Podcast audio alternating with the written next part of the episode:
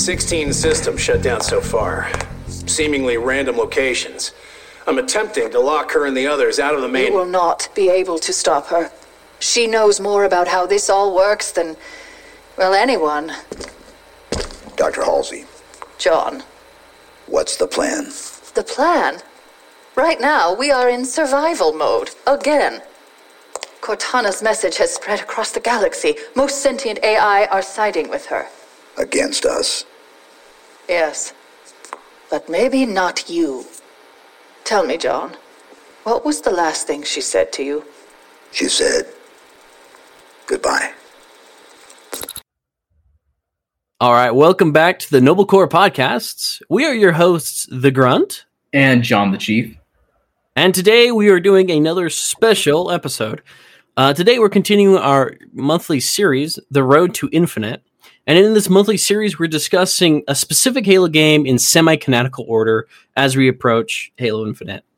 Um, of course, last month we did Halo Reach, and this month we're going to be diving into Halo Combat Evolved in this episode. And then at the end, with a new kind of topic on there, uh, we're going to be talking about the newest Halo Infinite details. Since we're going to be recording these episodes the same day that Inside Infinite goes live every month, which is the last Thursday of every month. Uh, so we're going to hit two uh, two birds with one stone there. Um, yeah, but we're to jump right in there and kind of rock and roll. What do you say, my boy? The hype is unreal. The hype is infinite, if I should say anything. But I, hype- I am so ready. the hype is uh, in it. Um, no, absolutely, dude. So yeah, before we jump into Halo Infinite, of course, I know we really want to talk about all that, but uh, you know, we're gonna be talking about Halo Combat Evolved, uh, kind of our involvement with it, um, you know, what we've really enjoyed, mostly kind of a lot of the positive stuff around that. Um, you know, we do, you know, criticism is an impor- important part of like the community and stuff, uh, but we're more, more or less kind of focusing more on the, uh, uh, the positive aspects of it. You know, not too much uh, criticizing or complaining here. Uh, maybe a little bit here and there, just depending on the day, but or whatever, you know. but really, we're going to kind of start off with our introduction to Halo Combat Evolved, um, and we're just going to, you know, how were we introduced to it? Uh, you know, our excitement for it. Was there any pre-release hype? Kind of where did we start from uh, here? How we introduced, and is this even our, like first Halo game? Um, John, what what about you, man? What when we uh, talk about Combat Evolved here, how were you introduced to it? So, um, being that the game is basically the same age as I am, I am, I think, only a couple years older. Uh, so I can't re- really remember any pre-hype. I just remember all of a sudden, just you know, off and on through my memory, playing the game with my dad, or just you know, him handing the controller to me, and I'm just playing. Of course, you know, I didn't quite get it as a kid. I didn't understand. You know, I just I was just playing to play, but I loved even as a kid every aspect of each part of the game like um, just the levels were just super interesting. A lot of people kind of hate going back and forth like you know they're going this way to the mission then they have to like play back through it with like another Oh, part of the game and like to me i i don't seem to mind that. Like i really liked that. Um even today i you know i actually did just rebeat it again for maybe the 80th time.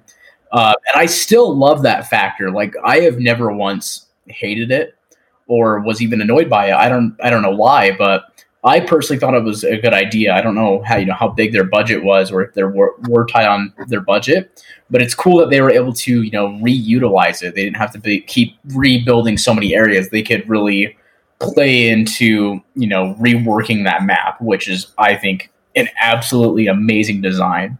Mhm. Um, but in terms of hype, I don't I don't really have any because I was a kid. But if we were talking about the anniversary edition, Yeah, which is part of it. huge deal. Yes, that that is uh, part of it for sure. Um, that one was a huge deal because actually, um, I didn't have it uh, when it released. I really wanted it. I think it wasn't too late after though. I remember it was in March. Um, and what's funny is I was actually going. I was actually hanging out with my friends, and uh, we were celebrating my friend's birthday. And uh, it was actually not in March. It was um, February. It's towards the end of February, so it's getting close. Um, and we go to Toys R Us because it was super close. It was down the road. We always went over there just to look at stuff. They bought Pokemon cards. I just kind of looked around. Um, and there was a game cabinet uh, in this like section. And what's funny is we were looking at games, and my mom was actually trying to pick out something for me. I didn't know she was there. Oh, nice. Yeah, and so uh, it was either Grand Theft Auto 4 or Halo Combat Evolved. My mom's like, oh, shit, I don't know which one he likes more because she knew I loved both of the games, um, both series. And she's like, shit, I don't know which one to pick. And she's like looking around trying to think, and she goes, oh, um, well, I guess I'll just go ask him because I'm right there. And she tapped yeah, that works. and I turn around. I'm like, huh, "Mom, what are you doing here?" And she's like, well, I, "I could ask you the same thing, but I need you to come over here real quick." And I'm like, "Oh, okay." I step over, and the GameStop employee, um, he's just like, "Out of these two games, which one do you want the most?" And I just, I plucked Halo so fast. Like, by the time he could look down, it was already out of his hands. Oh, very nice. and my mom was just like, "Okay, well, that's that's what you're getting." Um, I didn't want you to see it, but I'm glad that you're able to pick it. So Well, uh, there we go. instead of having me wait, she actually gave it to me that night, and I Oh, nice. it. So, you know, rerunning through the game with the newer graphics was really cool. And I love that you could switch between the two. Of course, it wasn't necessarily quick, but I loved it because, Yeah. you know, I could cherish new memories with the newer graphics, but still remember remember the old with the older graphics. Mhm. And I, I absolutely loved how, how they did that. And, you know, next month for Halo 2, I'm going to spoil a tiny bit of it that they perfected it. That's all I Yeah. but yeah, no, I absolutely love that you can swap between the two because I just thought it was ingenious, and you know that was one of the first few remastered games I've played. But I was super hyped for that one, even seeing for uh, commercials. Yeah, yeah, and and it was interesting. You bring up like the little time between because you'd hit the the button to go between classic remastered, and yeah, it's a funny detail I remember uh, when it goes black for like three or four seconds, but the game is still playing, so you could still die Yeah, uh, when that happens. It was cursed, but I loved it. That's awesome. So, if you can think back to your very first memory of playing a Halo, uh, or playing, I guess, Combat Evolved, can you like, do you have a first memory, even if it's super vague? Um, so I think everyone remembers the Silent Cartographer. That is one of the most iconic missions in Halo. Period. You know, I'd argue fucking period. Yeah, it, period. Easy. Um, and then Yeah. the second mission, I would have to say um, probably either Assault on the Control Room Mhm. or oh, maybe it was Assault on Control Room. Uh, I remember it had a lot of flood. And I, I always kind of bounce back and forth between like, do I really like the aliens more? Do I like the flood more? And my dad and sister didn't really like the flood that much. They thought they were creepy. I actually thought they were cooler than anything. So Yeah. instead of being afraid as a kid, I actually loved them. I would always just like run around with them, and I was like, I hope one day they team up with us Yeah. for whatever reason. Oh, that's interesting. Future, uh, but Hmm. I absolutely loved just the style of them and you know what that type of parasite can do. Of course, as a kid, I didn't know what it was, but I was just like, "Yep." They just jump on you and boom, you're zombie. or I actually, even before I realized that's technically a zombie, I whenever things were a zombie, I called them flood. oh my goodness, that's fucking awesome. Yeah, so I didn't call things zombie, I called them floods. And my friends looked at me like I was fucking crazy until like they played or like they recently like replayed Halo and they're like, that makes sense. Oh yeah. And they're just like, oh, that's why you call it flood. You don't call it zombie. Call, of- Call of Duty floods. Yeah, Call of Duty floods. Left for flood. Left for flood. I mean, I like it. No, I like it. I like it. I Yeah. kind of want to start doing that just to fuck around with people. That's really Dude, I'm gonna start tweeting that shit now.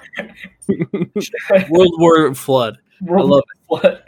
But yeah, um, and actually, like now that I actually have some action figures of Flood figurines, like I look at them, like they're just so unique and so cool.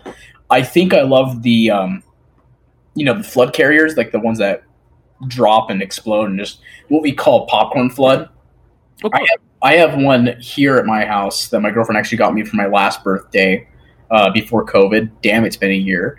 Um, Yeah. but yeah, it was. It's really cool because that thing is fucking deads, dude. You could knock someone out with it. Yeah, dude, you, you really could. That thing's just gonna go bonk. I actually moved it from my top shelf all the way towards the bottom because it's got metal plating. Because I was genuinely concerned that if it knocks over, it's gonna shatter the glass.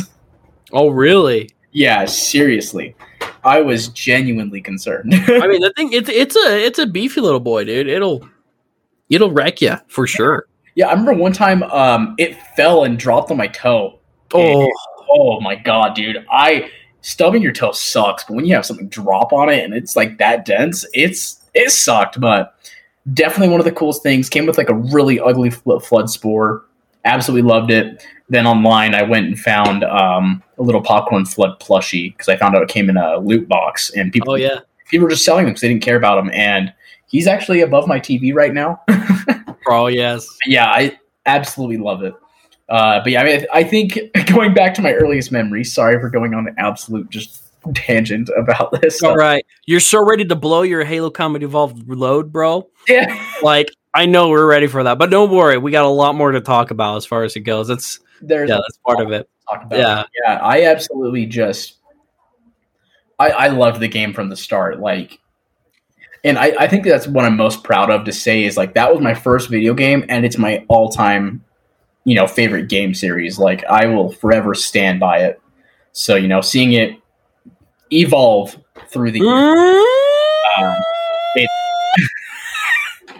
it's really nice. Like so, um, I don't know. I I have got a lot of respect for the game even after God twenty one years, twenty ish years. Almost 20 years, 20 years this year. Yeah, yeah, Yeah, 20 years this year, which is Wow. crazy. yeah. Um, an absolute just a plus game. Like I go back to it and I'm like, it's great. Like you know, it, it might not do so well if it was released in this time, but for the the age of it, you could still go back and replay it. And this is proof because I've had people that have never played Halo, and they've re they played that game with me, and they actually love it too. So Oh yeah, the game is timeless. yeah, Completely timeless. absolutely timeless.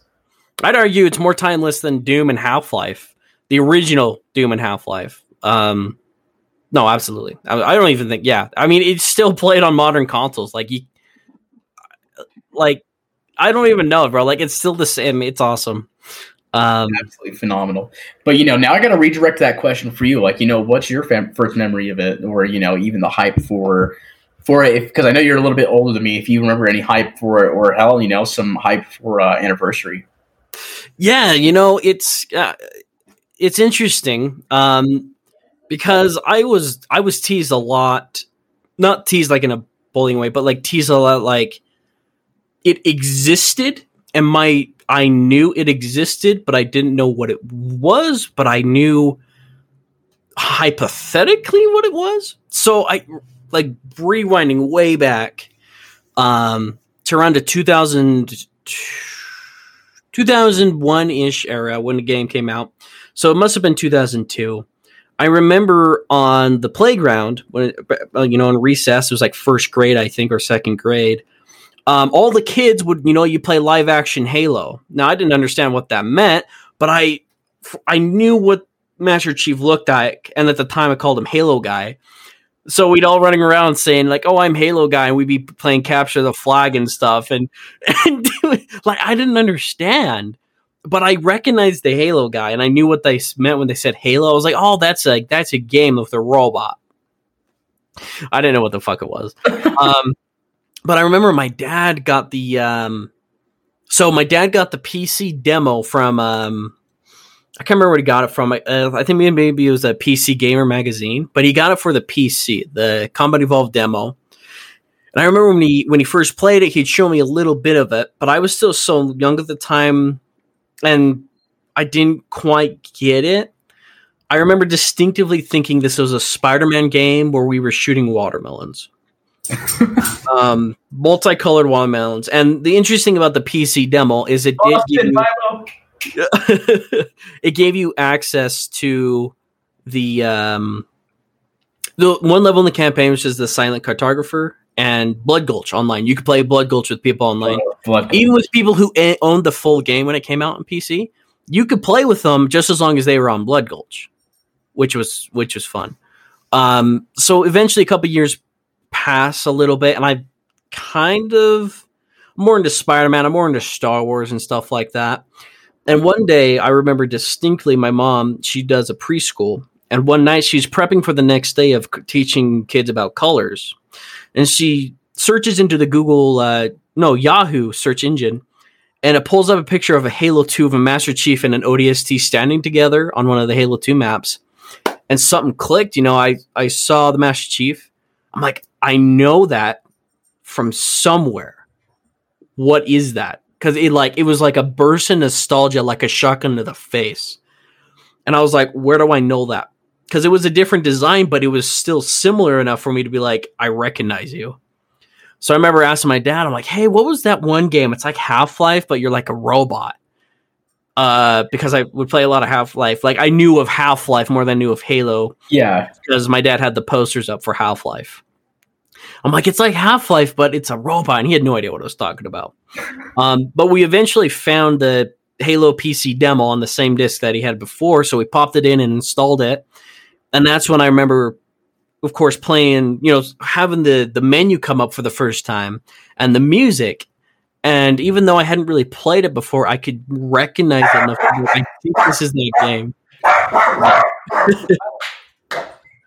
but uh, yeah, it's pretty. Uh, it's pretty cool uh, having the pulp. And then the first game there was uh, uh, combat. Uh, what was it Silent Cartographer? Let's see. Yes, I think Silent Cartographer or hmm. No, let's let's see what. Hey, John, can you still hear me? Yes, I can for sure still hear you. Can you hear me? Give me a second. I think we might be having technical difficulties. Oh no! It says I'm still plugged in. Well, I think I can hear you again. Oh, can you hear me?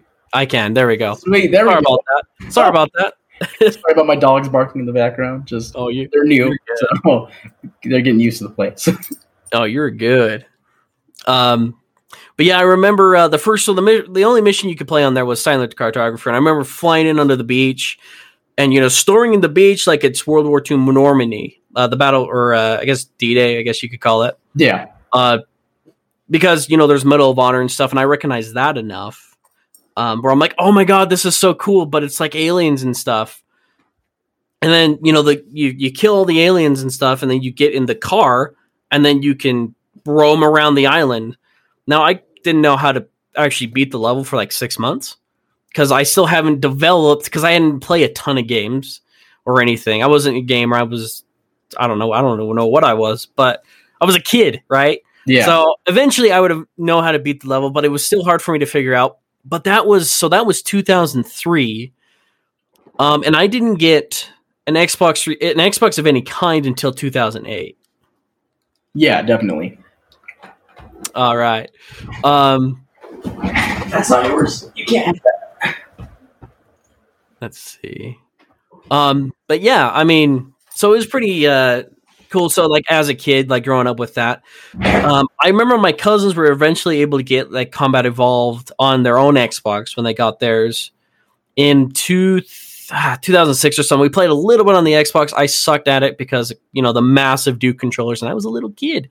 The Duke. Um, oh my gosh, those are really nostalgic, dude. Yeah, dude, they had it. They had a whole Xbox. They had Halo Combat Evolved on it. Now the problem was with their TV, it was so dark. Like their brightness on it was so dim. Apparently, on that one video system, uh, like if you played the library, you couldn't see more than five feet in front of you. Ooh, ooh. Yeah, it was freaky. So I remember. No, I had never played the full game on it. I'd only played a little bit other outside of the Silent Cartographer, um, and I only briefly heard about the flood from them, um, and from some other people as well who were at my school who played it. So I had no idea what the flood was. And then when I eventually played the full game in 2007, I think, I think it was 2007 when we got the full game, or it was 2006 on PC. Um, you know, I was able to play through the full campaign, and the flood freaked me out, dude. Of course, I was a little kid. I was a pussy, dude. I was afraid of even aliens in the day. I was terrified of aliens. You nuke them with cigar. You're a pussy.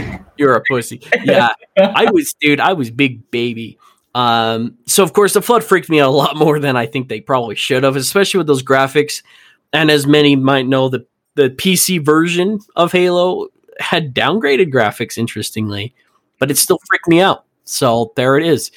Um, but I remember like just being so in, like like I don't even know, like my jaw had dropped. Just probably dropped. activated, you know, just really. Yeah, dude. You know, you know what I'm saying. You know, you know, you're picking up what I'm putting down. Yeah, definitely. I think any you know Halo veteran, yeah, that's what they call it. Um, you know, I like to call it Halo old guys.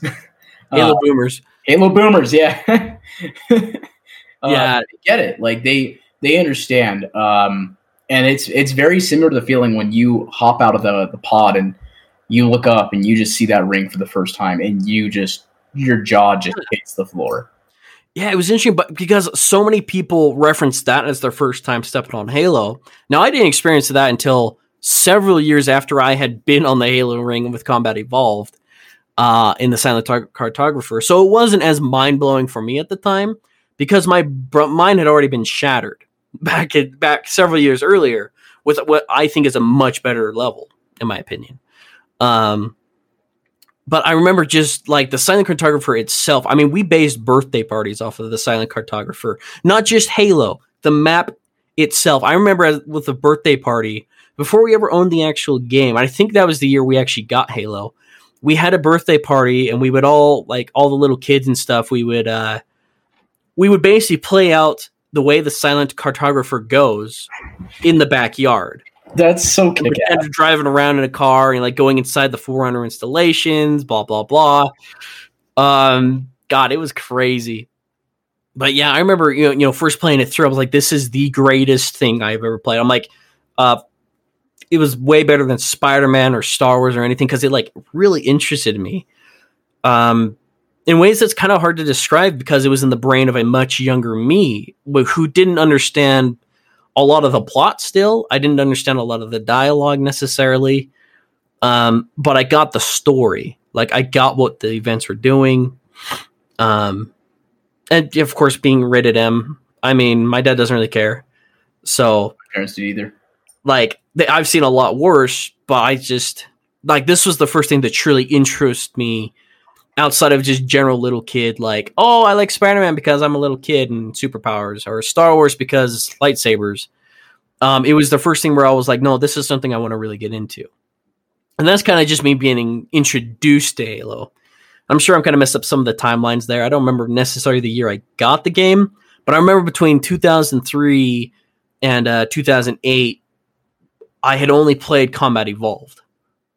So with Halo with Halo 2 and Halo 3 releasing later, I never played those until after the release of Halo 3, even though I was there for some of the hype for some of it.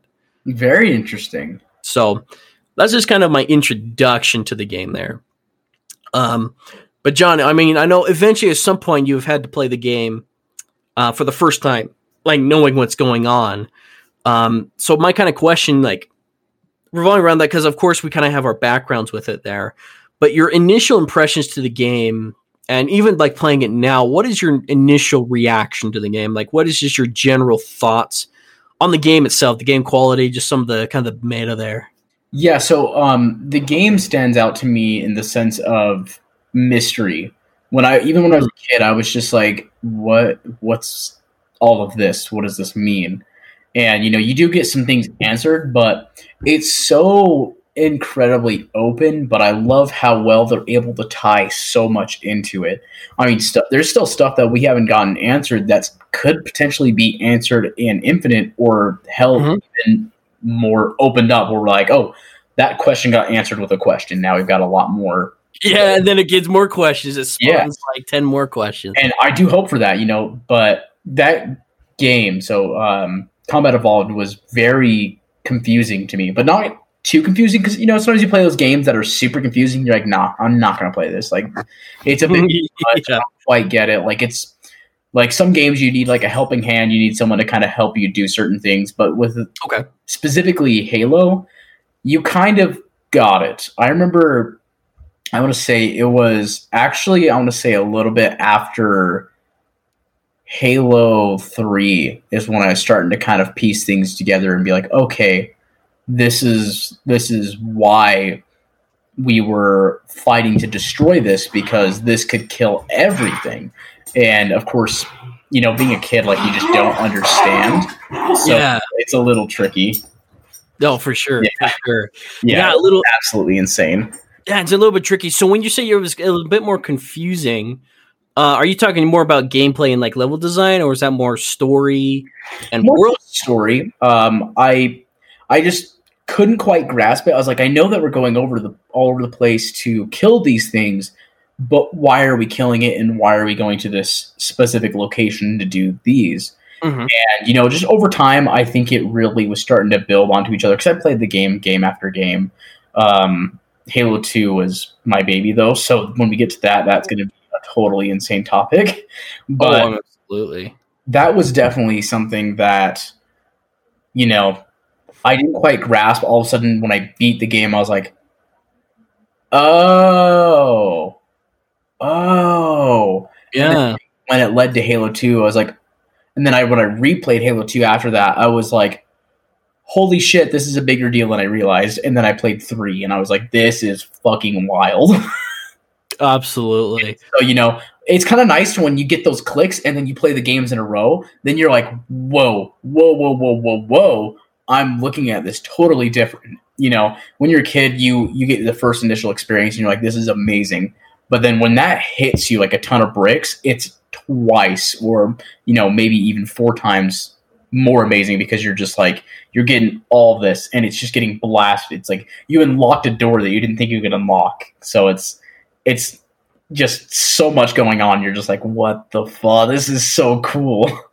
Yeah, dude. That's yeah. That's one of the cool things about Halo is that, uh, without getting into more specific plot points, because we'll get into that here in a little bit.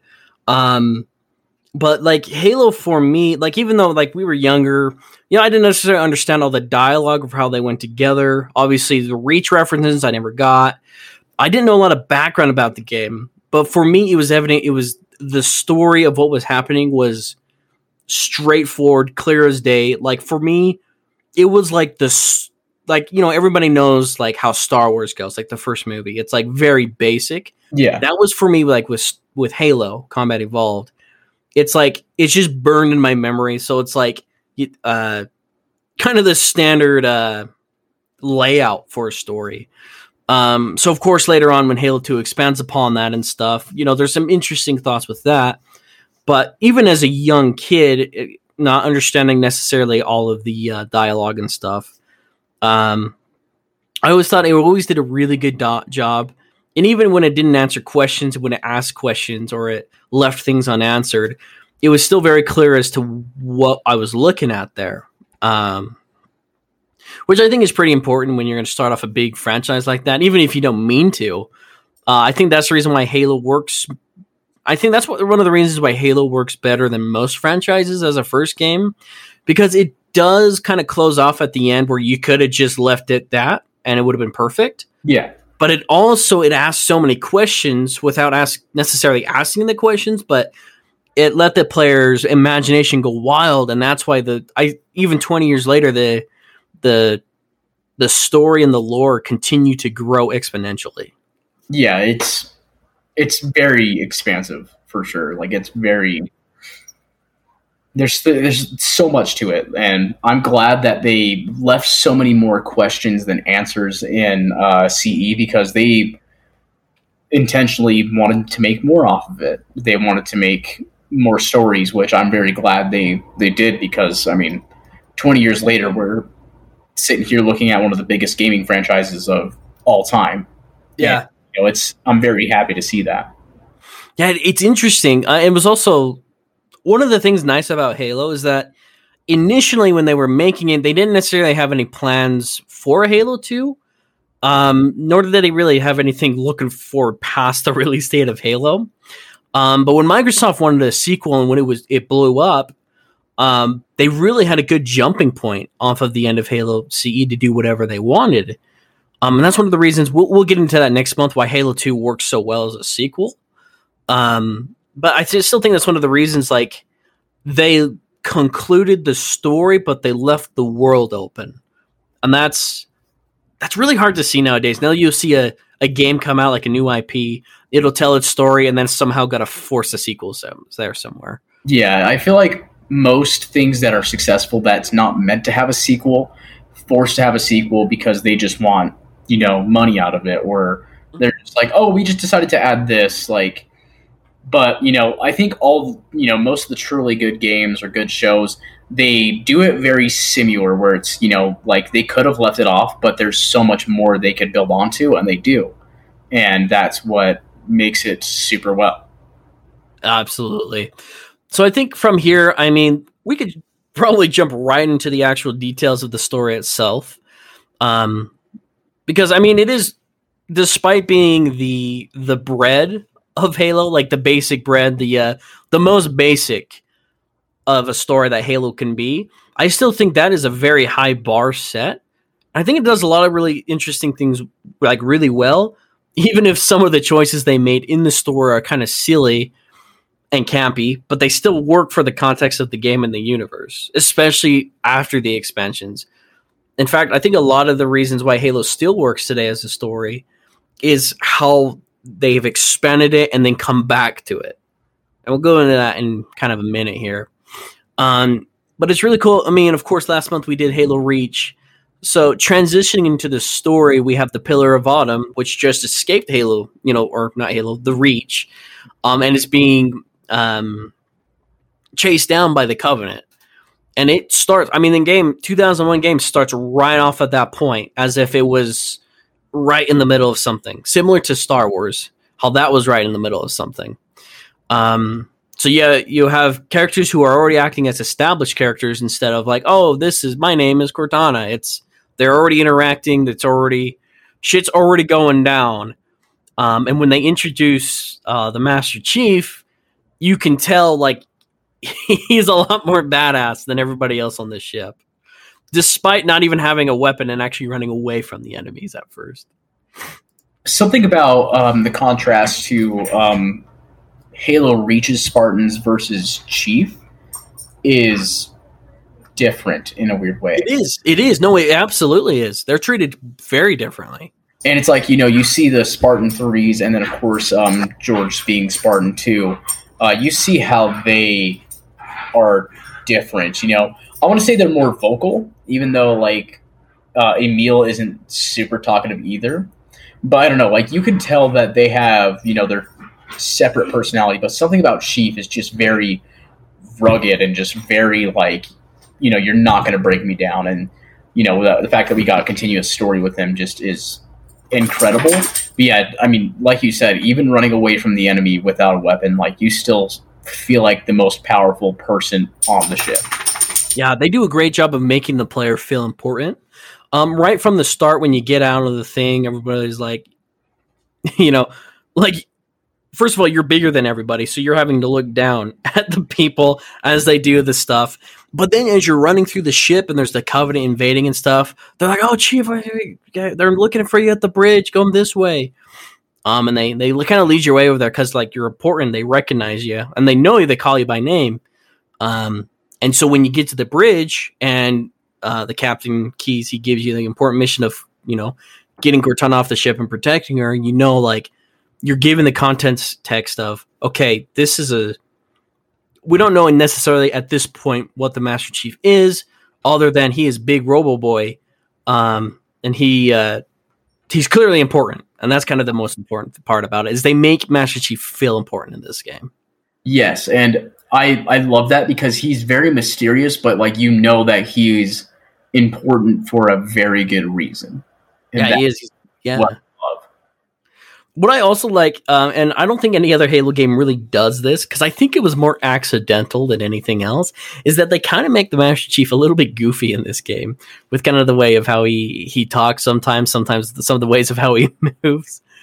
Um, I'm trying to think of an example. Like there's this point, the point in uh, I think it's at the control room, and Cortana's just going off about oh the captain's in trouble, blah blah blah. He's like, what, what, what? I don't understand. slow down. What? and you see his mannerisms, and then you could see that all the way back at the beginning too. He's he's more he's not as stoic as in Combat Evolved as he is in Halo Two. I think that really kind of fits his character. Um, especially in Combat Evolved, where it's a little bit more campy than the other games, but it still fits very well. And it's really smart for them to kind of turn him more stoic. But he starts off as you know stoic. He's badass. He's a strong silent type, but he's got those little moments of personality in there, which I really kind of really more than when I replayed it this month noticed more than any other time prior. Oh, it's little details I appreciate. I totally agree. I think what that did for us as well is made him feel more human because, you know, if a character just immediately knows what to do, then you can't really connect with him because, you know, as, you know, just a normal, ordinary person, sometimes when you're struggling with something or you're trying to do something, sometimes like you kind of are taking back, like, what am I supposed to do? And you've got to look back and forth to be like, what, what the hell's going on? So, that's one piece that I did love about um, Chief was him just kind of like, uh, what? And especially it doesn't happen just once; it happens twice. oh yeah. Um, guilty spark, and he's about to activate the ring, and Cortana's just like freaking out on Chief, and Chief's just like, "Well, what the fuck's going on?" And oh yeah, I love the fact that he then has to come to a realization like I was tricked, and it's super human feeling because you felt the betrayal, especially when you get older and you get it, and you're just like, "Holy shit, that's a big deal." So that, yeah. that's what I absolutely love that we got a bit more character out of him than him just being yeah. silent the whole thing, or you know, not very. I want to say, um, you know, movable. Just you know, just very stiff. I, I love that they were able to, even with you know the hardware and like the software and all the stuff that they were limited by back in the day, um, they were still able to captivate his personality quite well. Yeah, one of my uh, one of my speaking of that scene, one of my favorite moments, and I didn't actually. It was the most recent playthrough I did for it. It's in that same cutscene you're talking about when uh, for two betrayals. And Cortana asks, he's like, "Don't believe me? Ask him." And this mother, this ballsy motherfucker turns around and asks Guilty Spark. And I always found that so funny. He's like, "Oh, he doesn't. He doesn't fucking believe the glowing naked lady." There. I didn't get that until just now. I'm like, "Oh my god, this is the funniest thing I have ever seen." Yeah, and it's it's great, and like it fits his character, and like one thing I, I, actually saw a tweet about this recently. I can't remember who tweeted it. I'm sorry, but hopefully, if you guys are able to find it, it was pretty great. Uh, but they like they're like Chief is funnier in the comments uh, comics because mm-hmm. um, there was one. Uh, there, I'm going to talk about two things where Chief was getting beaten up and like this brute's basically wanting to kill him. And then uh, he's like trying to say something. the brutes just like speak up before like you die, and he's just like, make sure you strip your enemy of all weapons and then he looks down and there's a plasma grenade on him. Oh my god, that's great! I was like, that's perfect. And then also Chief is talking to someone in a higher power. I can't remember who. And they're like, oh yeah, maybe we can actually get a chance to uh, uprank you. And he goes, not gonna lie, the admiral doesn't have the same ring as the chief. Oh yeah, when he's talking to Lord Hood in escalation, oh, that was that's what it was. I love that. I love that part. And he's like, "Did you just make a choke, Chief?" I love that. Yeah, I, I absolutely love that. That fits him so well because I do like when there's a stern character, but I think you know having a little bit of comedy to him is is perfect. Um, I'm gonna bring us a little bit of MCU into this. Uh, Thor being just totally very strict and very, you know, very about, you know, and then him later in the series becoming more jokeful, I guess.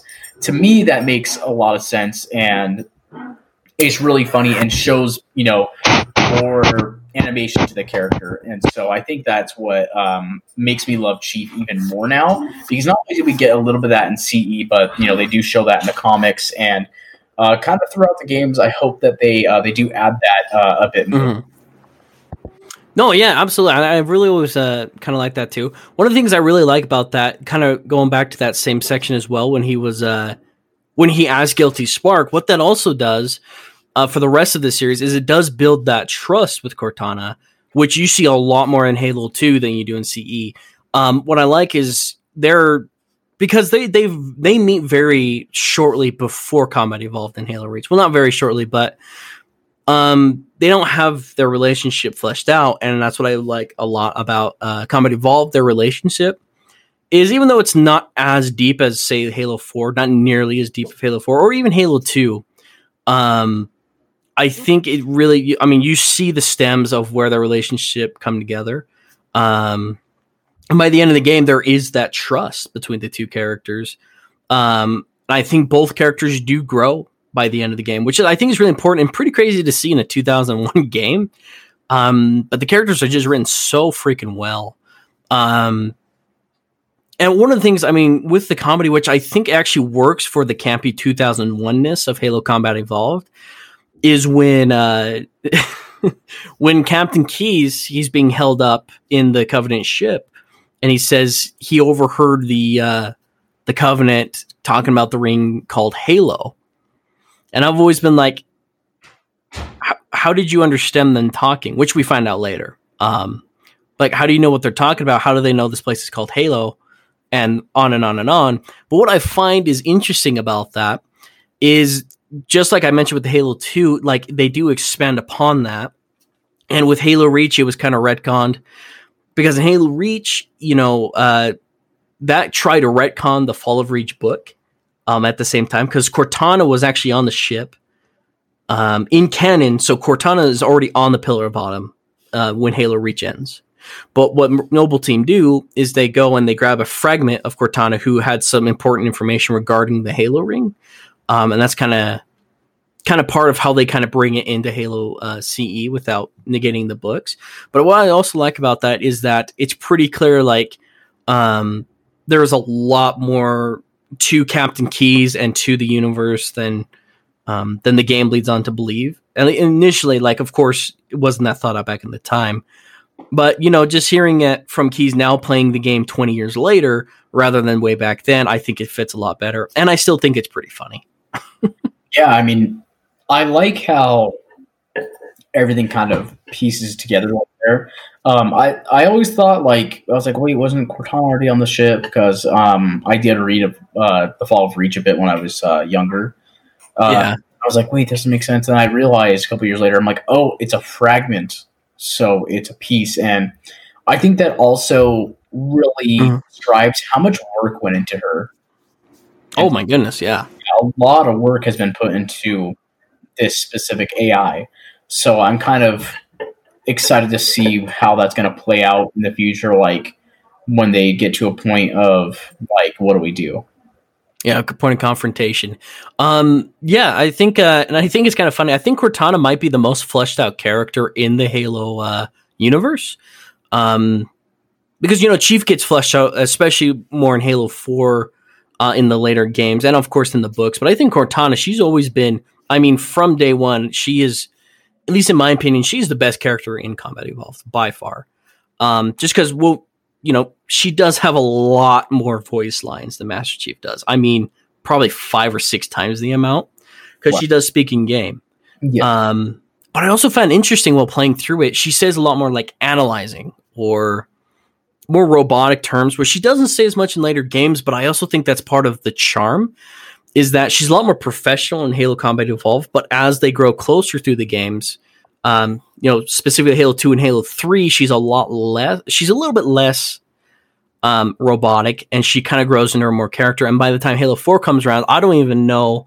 And by the time we get to Halo 4, I'll know again, but I don't know if she says anything quite like that, like the way she says, like analyzing in I, Halo CE. I don't know if she does. And I, I really appreciated it well, um, that's just scanning, right?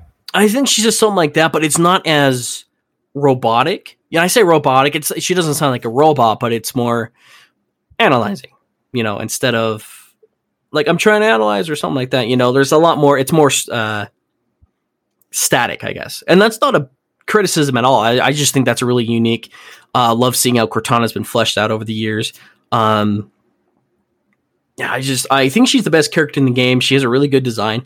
It's really interesting that this is like the only game um, where she has a bunch of different colors at one point because she does have her greens and yellows and blues. She's like flipping through them. Um, her main color is purple, but in the anniversary version, it's the Halo 3 blue design. Um, which I just always think is kind of really interesting when they kind of look back through that kind of stuff. Um, I don't know. I yeah, Cortana for me, that's my favorite character. John, I'm gonna I'm gonna go ahead and assume is is Chief your favorite character in this game? Hmm. Chief is been my favorite character ever since day one. I mean, I've got a lot of Halo stuff based off of Chief. I mean, if you haven't seen my collection, um, I do need to do a picture update, even though there's only a tiny bit of stuff. Um, you will notice that a good chunk of it is Master.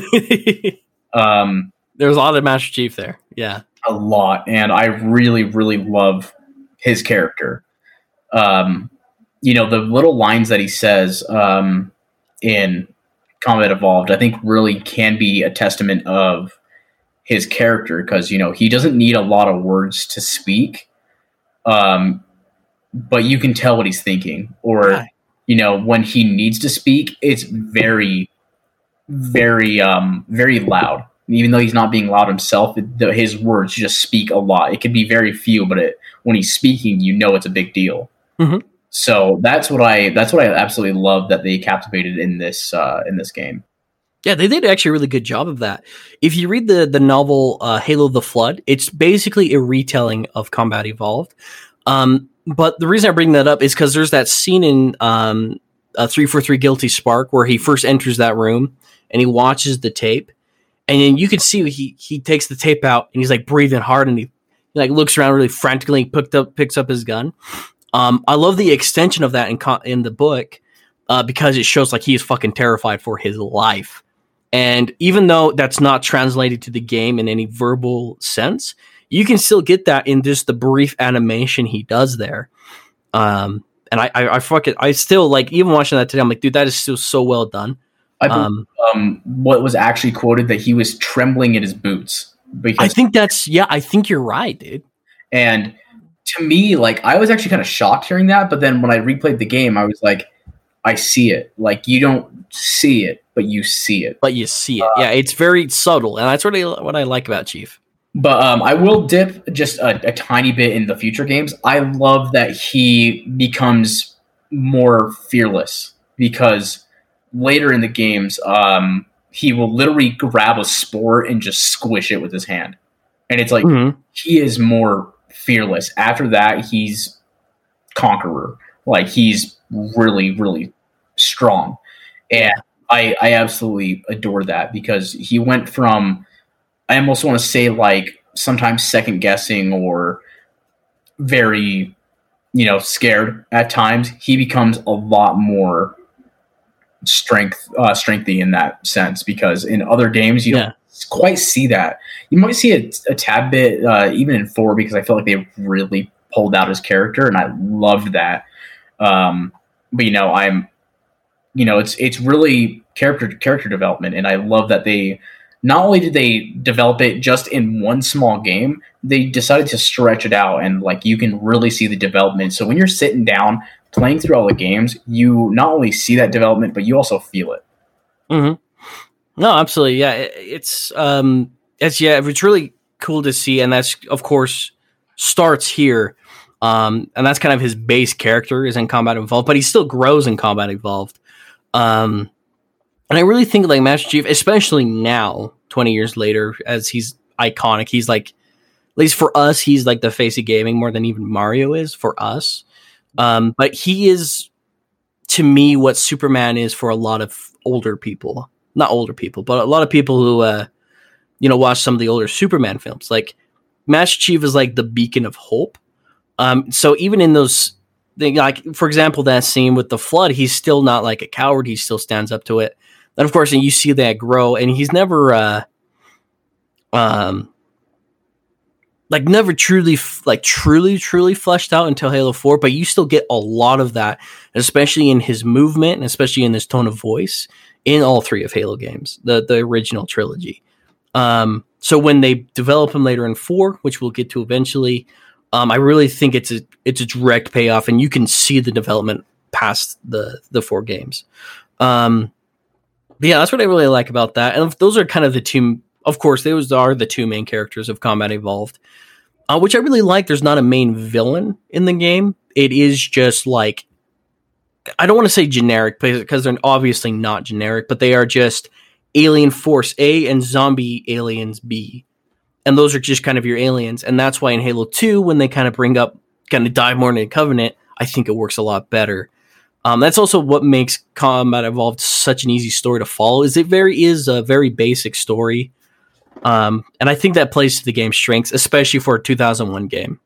Um, at least for me, I don't know. I don't Yeah, know about you. I, t- I totally agree. Um, you know, I they just did like overall a good job, and especially with you know what they had at the time, and you know, still trying to figure out like what do we do.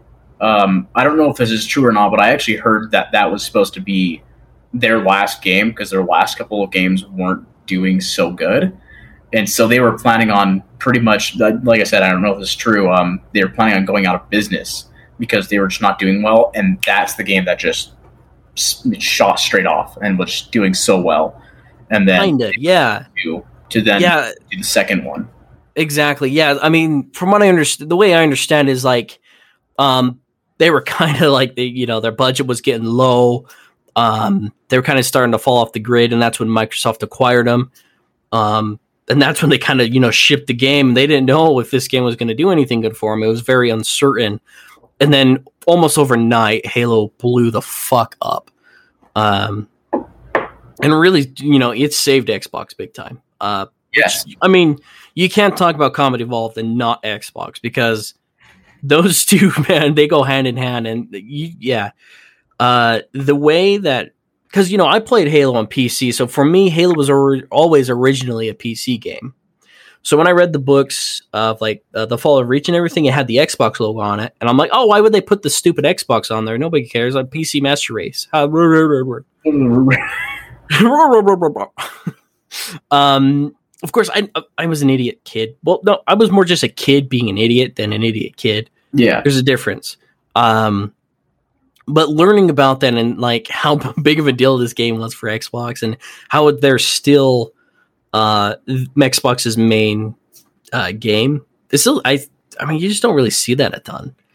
yeah, and like, um, I think that's what I also love Xbox for is because, you know, um, in a weird way, I feel like there's no Xbox without Halo, and there's no Oh, there's not. Yeah. Halo without Xbox, and I love that they really tie into each other. And I mean, even in their circuit boards, not even kidding, they have Master Chief for the series uh, One X. My bad, the One X has Master Chief riding a Scorpion, like a it's just like a little like actual Scorpion, not the tank, but an actual Scorpion, and it's got the Chief little guy just hanging on top. And I was like, that's that's really cool. So they they don't forget where they come from. They're like, because of this, this is is what helped us get here. And uh, you know, I'm really happy to see not only where Halo's gone, but where Xbox has been placed, and you know where they're planning on going. Because now it's not, you know, P- Xbox didn't make Halo uh, an Xbox exclusive, even though it was also on PC at one point. And I'm glad that they're shying away from that and they're wanting to do it on both, but not even just that, but like cloud on top of that. So Yeah. I don't have necessarily an Xbox or even a PC, hell, if they've got 15 bucks for a month, they can just, you know, drop it down and they can play Halo on their phone if they've got a Bluetooth controller. Yeah, absolutely.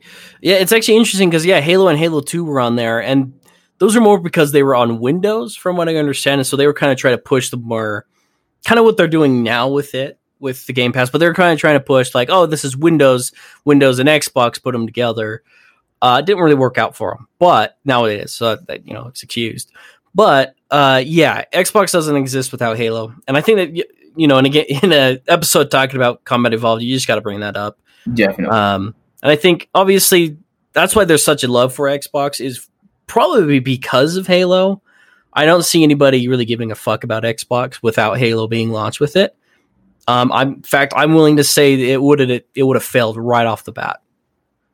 without Halo, I can I can pretty much agree. You know, like that was really their their savior for the um, for the system, and I, I absolutely, I'm a huge diehard fan for Xbox. I'm not the type of person to say, oh, your console sucks, but um, if you're just like, why isn't PlayStation the best? I just feel like it's not for me, but it may be for you. But Xbox is just absolutely king for me. Like I, I love what they're doing, and you know that that goes hand in hand with Halo. Halo is my all time favorite game. So those two things are very important to me.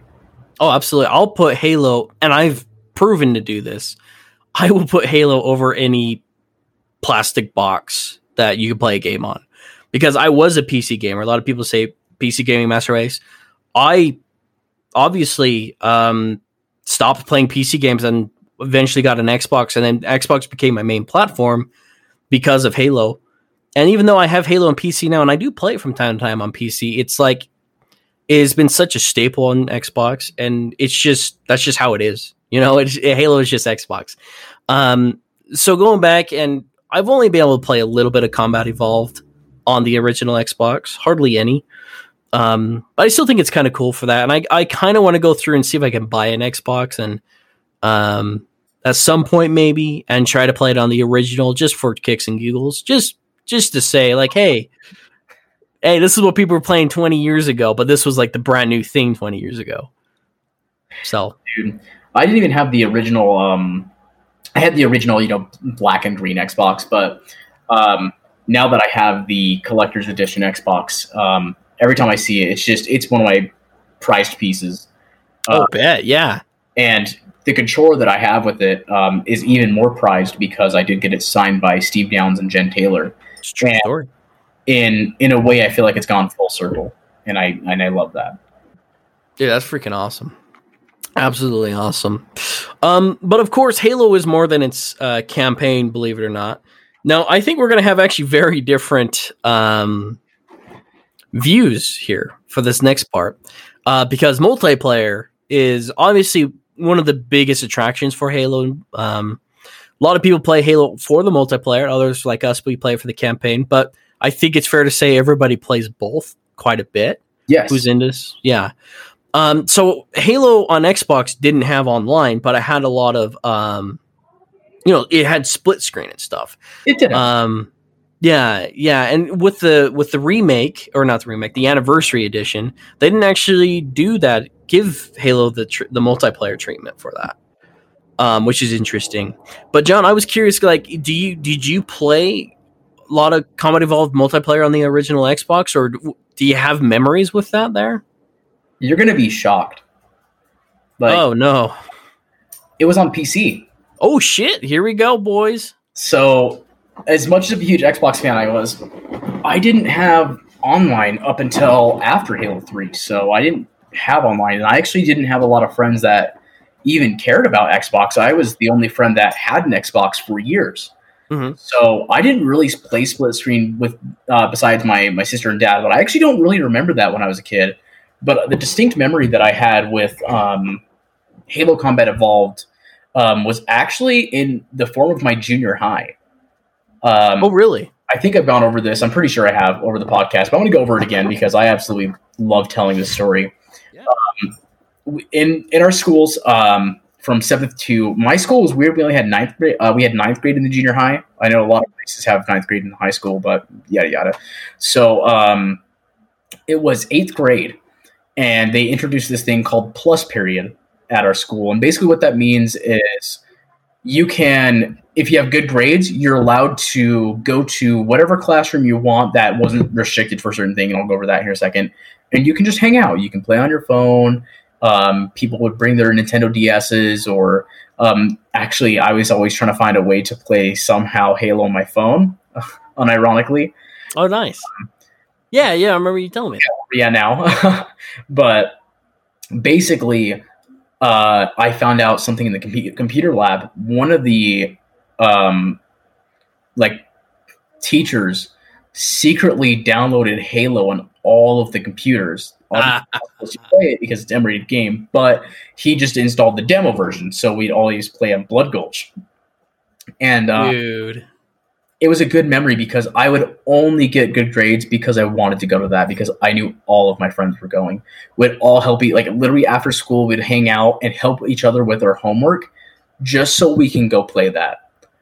And it was a huge deal because the seats filled up fast. As soon as one kid found out about it, you bet there was 20 other kids that just barely found out about it as well. So you had like more than half the junior high. I, I literally don't remember a single girl in the line, if I'm being honest. so all these dudes trying to uh, get to the computer lab. I was all the way at the third floor. It was at the first floor. So I would sprint. Like you're not supposed to go outside the building. I would go around because going in the hallways were so crowded. So I would always run outside. I had a friend that was on the other side of the school that would open the door for me so that way he can get in because it locked. So he oh yeah, door and it was close to the computer lab, so we were able to run into the computer lab and sit down. Oh, nice. Uh, we always got to play. I think there was only a couple times I wasn't able to make it because uh, I had homework and stuff, but I remember every time we'd sit next to each other and we're just we're just cheesing because we're just super excited to um to play. And you know, all of us get logged in super fast. Um I was always um uh J111 uh or J117. So um Oh yeah, there we go. This is after 3 when we figured out what his name was, but I was a huge Master Chief fan. Everyone knew this in school. And I would always try to find a sniper. My friends all initially agreed when we played together on the same map because we'd try to jump each other, uh, into each other's land parties. Um, but we always left it open so that way people could just randomly join. So we'd always hope we'd be on the same team. If we were, we'd always have someone. Uh, it was always capture the flag. So we'd have someone guarding the base. I would be up at the top of the hill with a sniper rifle. My friend would be on the other side of the teleporter. That way, he's ready for someone else that would pop out of there with the flag, Mhm. or just anything of that sort. I don't. Maybe you could have gone through the teleporter with the flag. I, I can't quite remember, but he was just ready for gunning down anyone that was there. And then we also had someone just hanging out at the top. So uh, as soon as I get anybody in view with a sniper rifle, I just pick them off. And I think this is where my love for sniping came from. And I just pick them off from far away. And like be- before anyone could get a sniper rifle scope on me, I was already looking at them and killing them. So anybody that picked up the sniper rifle was already gone. And I absolutely loved it. So I remember one specific time where I headshotted someone and he got so mad that he like broke the keyboard. oh no, bro. He's just like, who the fuck? And like the teacher got mad, obviously, because he broke a keyboard and he swore. So he booted him out of class. And just from then on, like nobody would mess with me if I was. There's been a couple of games where people straight up left because they knew that I was playing. Bro, that's fucking evil. I love it. Coming up with different gamer tags because everyone would start recognizing mine. Oh shit. So you know, uh, yeah. As much as I you know played it on the Xbox, uh, I played all the multiplayer for Combat Evolved on PC. Oh yeah, yeah, dude. That's uh, that's incredible. Um, I think I forgot. I think you've told me that before, but I've honestly forgot. So yeah, that's a surprise to me that you've played a PC like that. That's it's, awesome. It's such a good story, and it's like I'm god awful with mouse and keyboard, but I somehow got it down, and I'm sure I could do it again. But I think just controllers sit better with me. Like I like them. I, I oh yeah. If I could have a full blown customized controller, like I could walk into like basically Microsoft, and they're just like, cool. We're gonna lay out all these parts for you. You're gonna tell us how to get it set up for you, and we're gonna like have it super cool. Like I'd make it super modular, like LEDs out the wazoo, and just super cool looking. nice, dude. That would be awesome. Uh, yeah, yeah. Mouse and keyboard is a bit difficult uh, at first for somebody who's a, like a uh, a controller player for sure. Yes. Um, I still I actually think it's kind of hard for to play Halo games. Like even though I've played quite a bit of it, um, just because you have the WSD keys and not the uh, the the stick to move around, um, it makes it harder to move, which is uh, really weird. I mean, obviously, it's sometimes it's a bit easier to aim with the mouse, unless you have an elite controller like us. Then we're like, eh. but uh, yeah, no, that's a good. Um, God, that's a good little story there. So that's crazy. And then, of course, I mean, aside from playing on Master Chief Collection now, not a ton, probably not a ton of, uh, um, you know, multiplayer online with, you know, uh, Combat Evolved. Mhm. Um, what did you think of the uh, the Halo Reach Combat Evolved maps? Because they released those alongside uh, Anniversary. I thought it was cool. I like that it was a, a retouch up of the you know the original maps, and I thought it was fun. Like I was like, oh, I remember this match map as a kid. Of course, you still got kind of like power ups because it's it's reaches stuff. But um, there was a couple of game modes that we'd play without that, and I believe this is when I did start getting uh, yes, because it was around the reacher. So I did start having Xbox Live around this time, and I was playing with my friends, and it was just a big deal. And like to me, like a lot of people say that Halo Three was the glory days for online. For me, it's Reach. Like all of my friends got convinced they all bought an Xbox. Like most most so I, I went from being like the only kid in my friend group to have an Xbox to everybody having an Xbox. And we were all playing Halo Reach. So like to me that's the glory days. And so when Halo Anniversary came out and we were all playing each other, it was it was a big deal. That's pretty awesome. No, that's awesome. Yeah, I, I think that I actually think that the Combat Evolved Anniversary Halo Reach maps are better than the actual Halo Reach maps uh, themselves. I think by far too. I don't think it's close. I think the those maps are fucking amazing, dude. They redid them well. Yeah, absolutely. They did them really well, dude. Those are some of my favorite remakes uh, too. Like they did, like I don't know what they did with those maps, bro. They're, they're the featured maps on MCC. Like most of them are. Yeah, they are because most of the time you jump on Master Chief Collection Reach, I think a lot of time you do get those maps. And I really no, I I mean I think Reach's powerhouse map and stuff though. I mean those are good maps in Sword Base, but oh my god, those uh, Combat Evolved remakes, dude! The level design on those and the way they've redone the graphics and the atmosphere, they're so good, bro. I I fucking love them. Um, but yeah, dude, fucking Blood Gulch was my ring of terror for sure. Because Blood Gulch is all you had on the PC demo. Yep. So I would know that map like the back of my hand, bro. I knew where the flamethrower was, which a lot of people didn't have because that wasn't on the uh, C, like the Xbox version, and the fuel rod gun as well. So we always had those little extra additions. So when everybody was getting excited in 2014 when Master Chief Collection was coming out and they could use the flamethrower and stuff, I was like, why are you guys getting excited? You could always do that. And I didn't know at the time. I'm like, oh, that's a PC thing. Yeah, that's a big deal. yeah. Uh, gosh, flex moment. But uh, dude, I remember me and my cousin, we would go through um, because on PC you obviously don't have split screen. And we only had one computer at the time and one copy of Halo. Well, I mean, we had two gaming computers, but only one copy at the time. So we would go through and we would switch every de- uh, every death. We would just move the keyboard back and forth, mouse and keyboard. Um, and we would go through and because you know he was he was more Mormon, and of course I was. Um, we were young, so we didn't swear. We we we looked upon swearing as the ultimate sin. Like you deserve the burn in the lowest layer of hell for swearing. and you had text chat on the PC version, so we would always when and there's a lot of you know you could a lot of typing going on there. And whenever we'd see somebody swear in the chat, we would uh, we would write down the name on a sticky note, and we would target only that person, even if we were on the same team. we would go through and just consistently, you consistently kill them. Um, and we were this. I think you know the hill. I can't remember. So if you're on one of the bases, you go over. It's in kind of the deeper canyon where you can go and grab the uh, the fuel rod. It's in between the fuel rod and the uh, the flamethrower. There's that green hill that we would always have sniper battles on. We go into a, a server with only snipers, and it would just be a bloodbath of between red and blue team.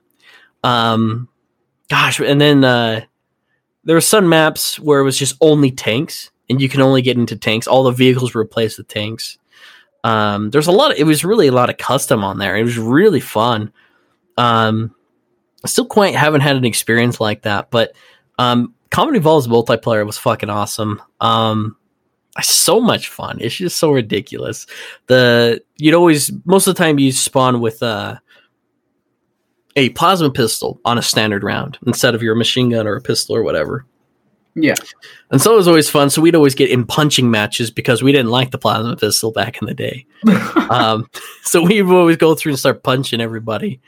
I don't think a lot of people liked us. We got booted a lot, but like you couldn't be at permaban from it. Like it was too old for that kind of thing.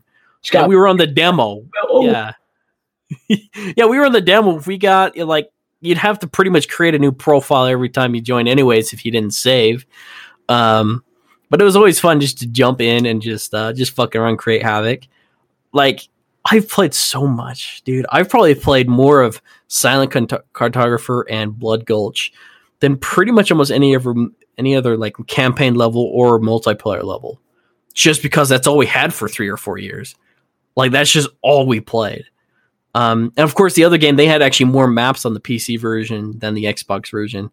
So we, you know, there's a lot, quite a few maps on there we really enjoyed playing um, when we got the full game.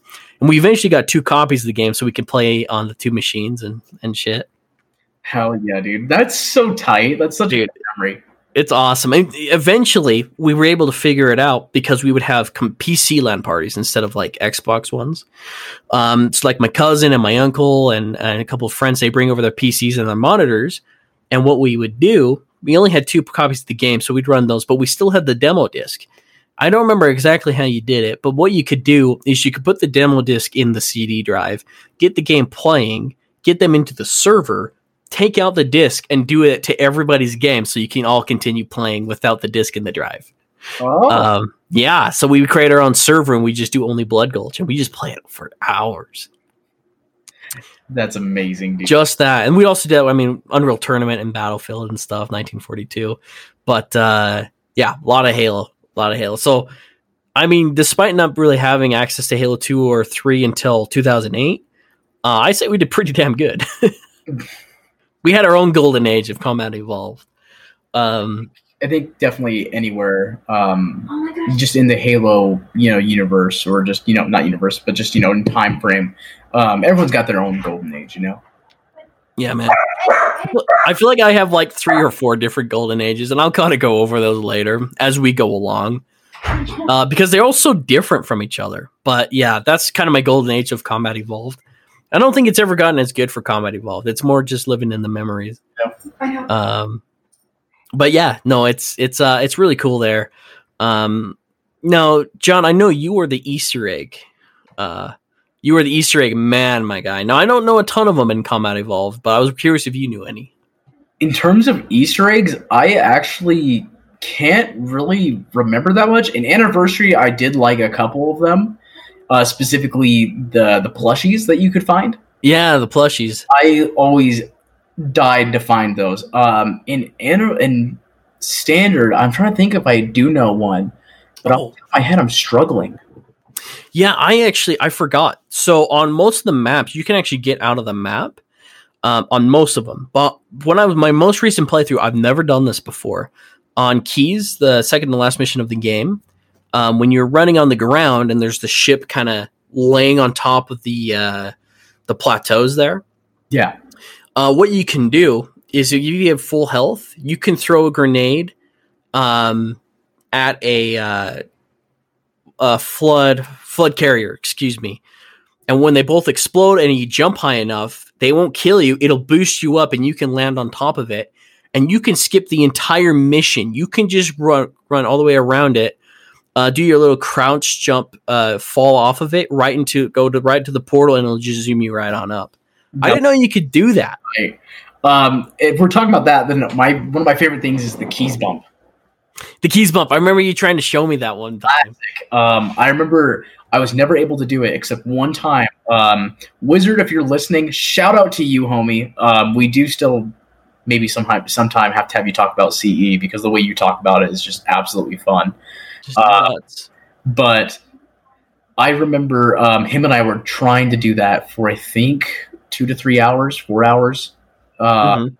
and I remember I eventually started getting it down and getting bumped up, but I couldn't quite get the jumps right. And eventually, when I got the jumps right, we were like, "Yes, we are speedrunners!" Even though it took four missions to to do that, Yeah, so it was absolutely uh, it was amazing. it's worth it though. It's worth it. Four hours, it still counts. Yeah, we we speed ran it. Oh gosh. Oh yeah, that reminds me. Like on Silent Cartographer, I mean, obviously I've played that like I swear to God, like six or seven hundred times. I mean, you got it in that kind of time span. Um, but I there's so many ways to actually cheese that level. It's not even funny. yeah, It's ridiculous, actually. Like you can complete the level really quick. there's a Um, speed run tactics. Um, the Keyes bump is very famous. Um, I'm trying to think. There's a couple of different jumps that you need. Uh, oh, oh, silent, silent Cartographer. You have to like drift the warthog in the building to launch yourself into the tunnel. Yeah, you can do that. One of the things I found is when you get into the main section inside of the the Forerunner installation, you don't actually have to go through any of the tunnels. You go outside and you basically grenade jump, or you can also you might be able to pull off with a regular jump. I haven't been able to do it, but you grenade grenade jump off, but you you don't grenade yourself jump yourself high in the air. You grenade jump yourself to shoot yourself forward, and you can land on the bottom layer, uh, right where the uh, uh, the shields are, the over shields, and you just skip the whole section because it'll almost damage you, but you hit it and then it redoes your health. Especially with the crouch jump, it, it saves you. Yep, you do that, and then you activate anything. You come out. Uh, if you have the rocket launcher, uh, you can either rocket jump or grenade jump up all the floors. I've I've done that too. Um, actually, there was one that I could have sworn I saw a video for, it, but maybe it's not an official trick. But Wizard and I, we got this warthog where you hit. So you, basically, someone had to park the warthog next to the window, same spot where you drift and like get kicked out to Mhm. go through the tunnel. So you have to park the warthog as close as you can to the wall, but actually punch it, get close. You have to stand kind of where the back railing is, right before the turret. You have to have someone punch it, and then the person would just glitch out of the window and fall to their death. We somehow got enough. Uh, we did it with the bandana skull, so we got enough um, deaths in there that um, we perfectly timed it. Where I got bumped out, he he already previously threw grenades, so when it exploded, it killed him, but it threw me onto the platform. Like I basically touched it for a brief second, and it started the cutscene, and then it, both of us spawned there. Oh, that's awesome! We were screaming. It took us, I want to say, a long time, like maybe five hours to do that, but it was so worth it because it was so cool. Dude, I, I love that shit. And then I think everybody, I didn't actually know a lot of people knew this, but then again, I was a cocky little kid, so who knew? um, but on uh, Assault on the Control Room, there's that moment where you open the doors and you're on that snow bridge and you can go jump into the Banshee. So the funny thing about that, though, is that I've done it so many times since I was a kid, I actually have completely forgotten anything that happens past that point because I would always just get in the banshee and then just fly and then just splatter all the enemies and complete the level. Um, so I actually went through for the first time in I swear to God over a decade uh, to actually just complete it like normal. I gotta say, it's not worth it. You just, just take the banshee; it's more fun that way. Oh yeah, It's it's funner with the banshee. I was like, oh man, that was I was expecting a I don't know what I was expecting, but uh, I like the banshee better. you're expecting not this. I was expecting something a little more. I don't know. Like I don't know what I was expecting. I was just like, oh yeah, maybe I'll just complete it for real this time. And I was like, that was just an extra fifteen minutes of just. I want the banshee. I was like, I was, I was just like, I want the banshee. I replayed the level and I did the banshee because it's more fun. I like the banshee. Banshee's the best way. This is the It is the way. There's just so m- yeah. There's a lot of different ways you could do it. You could beat the game. Um, those are the ones at the top of my head. I don't know if you got any others. um. I'm sure there's a lot, but Besides collecting the skulls, I can't really think of anything.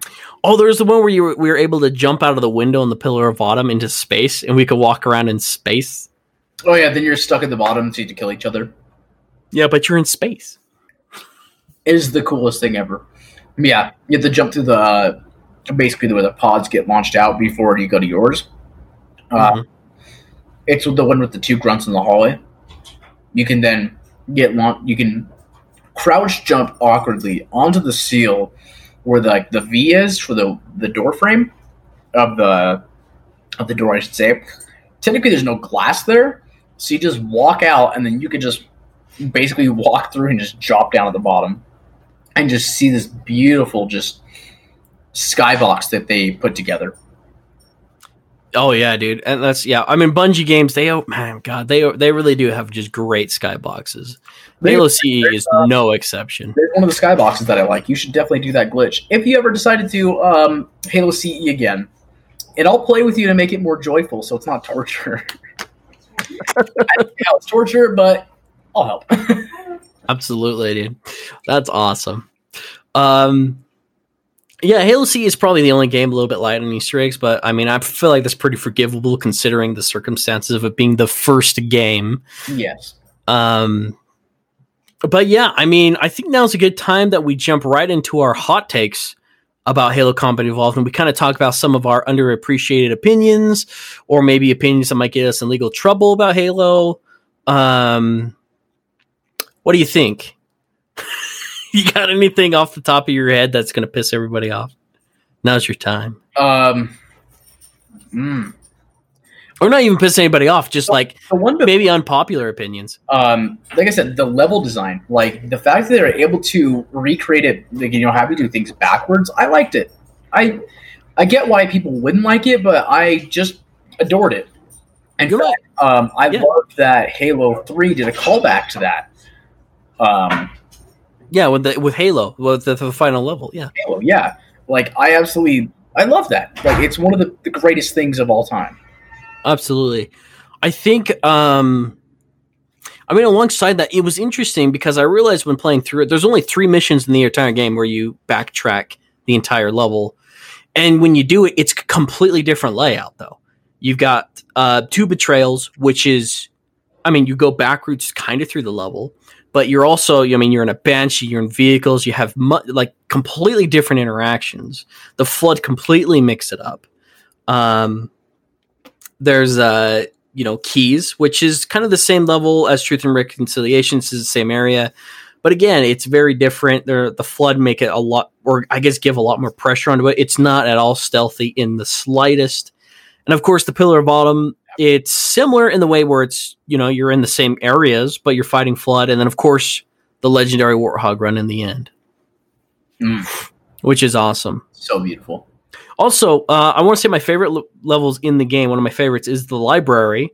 That's right, the library. That one, I love that mission. I fucking love that mission. We, uh, especially on my cousin's Xbox, where it was super dark, we would play that a ton and only be able to see a little bit in front of us. I kind of want to mess with my TV's gamma settings just so I can do that now. Do it, dude. It's it's it's a lot scarier, but it's fun. Uh, it's fun. But we would still, you know, kind of like on PC, we'd always take turns. We'd always run on legendary just to see how far we can get uh, without dying, and we would always switch off every death. Um, and that was always fun, dude. I love the library.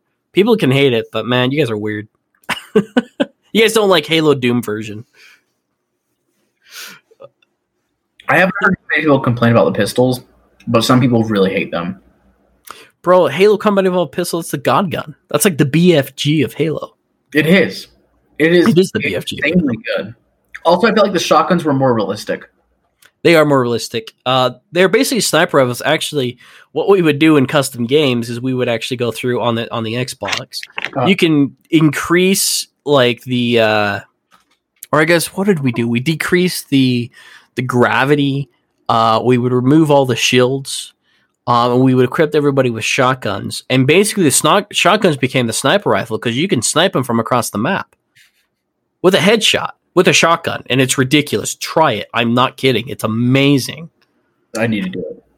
It's fun. It's fun. 2.0. Gotcha. Absolutely. It is. It is. Well, actually, it's more 0.5, but since it came before. But yeah, I get what you're saying. I'm picking up what you're putting down. Um, I'm going to say that you're the co-owner of SWAT. I'm the I'm the co CEO of SWAT. Yes. oh my gosh. I also um I have to say this just because uh I got to give Tech Hardy a little shit. Uh, a little shit here because he hates Combat Evolved, and I think Combat Evolved is pretty much better in every way to reach. But uh, the game is better in every way to reach. There we go.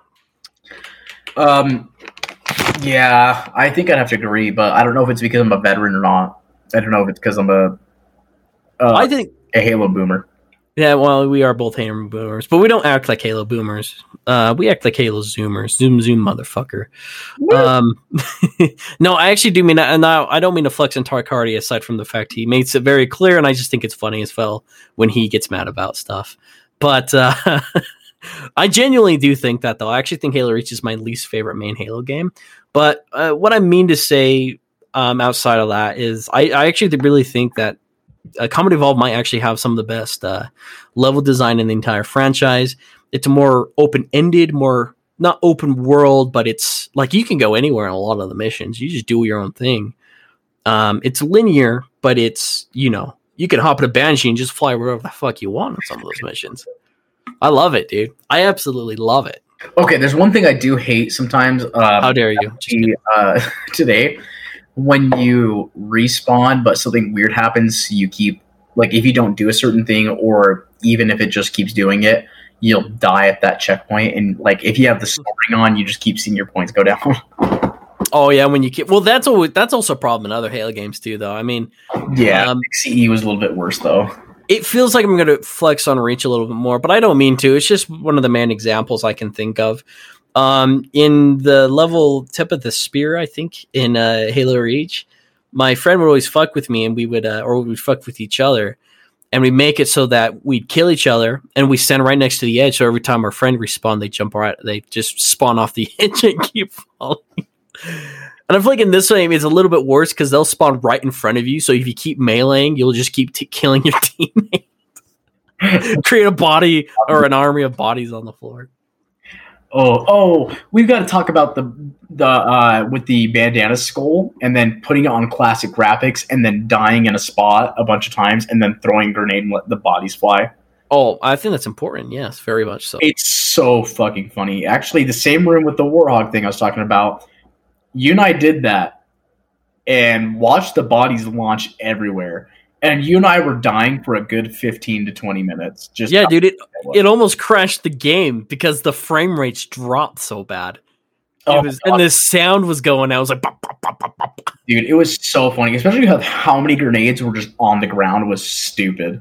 Oh, it was stupid. It was ridiculous. I, it's the funny. It's the dumbest and funniest thing you'd ever see. That's one of my, my favorite favorite things about Halo, though. It's uh, Combat Evolved. Is it's so campy. Like it knows when to be serious, but it's also the campiest Halo game. Uh, just because you can just do random stuff like that. The grunts are, by the way, the grunts are the best in Halo CE. They have the best designs. Joe Staten his vo- voices them. It's just so funny. But you have all of that just random stuff mixed with the stupid stuff where you can just kill each other, blow each other with a thousand grenades and or grenades, excuse me. Um, and it's just ridiculous, dude. I fucking love it. Dude, it's they just did an absolutely great job. I love how a lot of it though is actually not necessarily intentional, but it is because they were running out of time and stuff. Like I always loved my one of my favorite fun facts about it, uh, Halo CE, is that uh, Jason Jones, the co-CEO of Bungie, he went in like a couple of hours before they started shipping out like the game to get put on the discs, and he turned up the damage rate of the pistol, which is why it's a god gun because he wasn't good at the game. It's true, dude. It's um, it's one in one of the interviews with him for Destiny back in 2014. He revealed that. I just think it's the funniest thing ever. I love he just kept it quiet, and then he's just like, "Oh yeah, I did that on purpose," and everyone's just like, Yeah, 13 years later, he he says it was his fault. It's funny as hell. honestly, I think that's what boosted the game.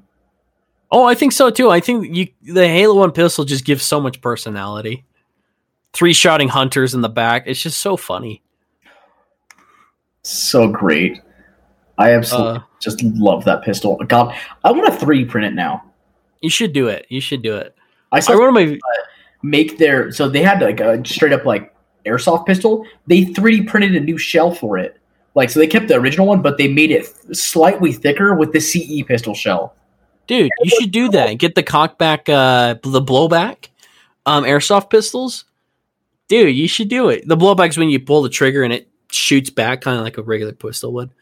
Actually, I, I think it's a little bit dramatic, but yeah.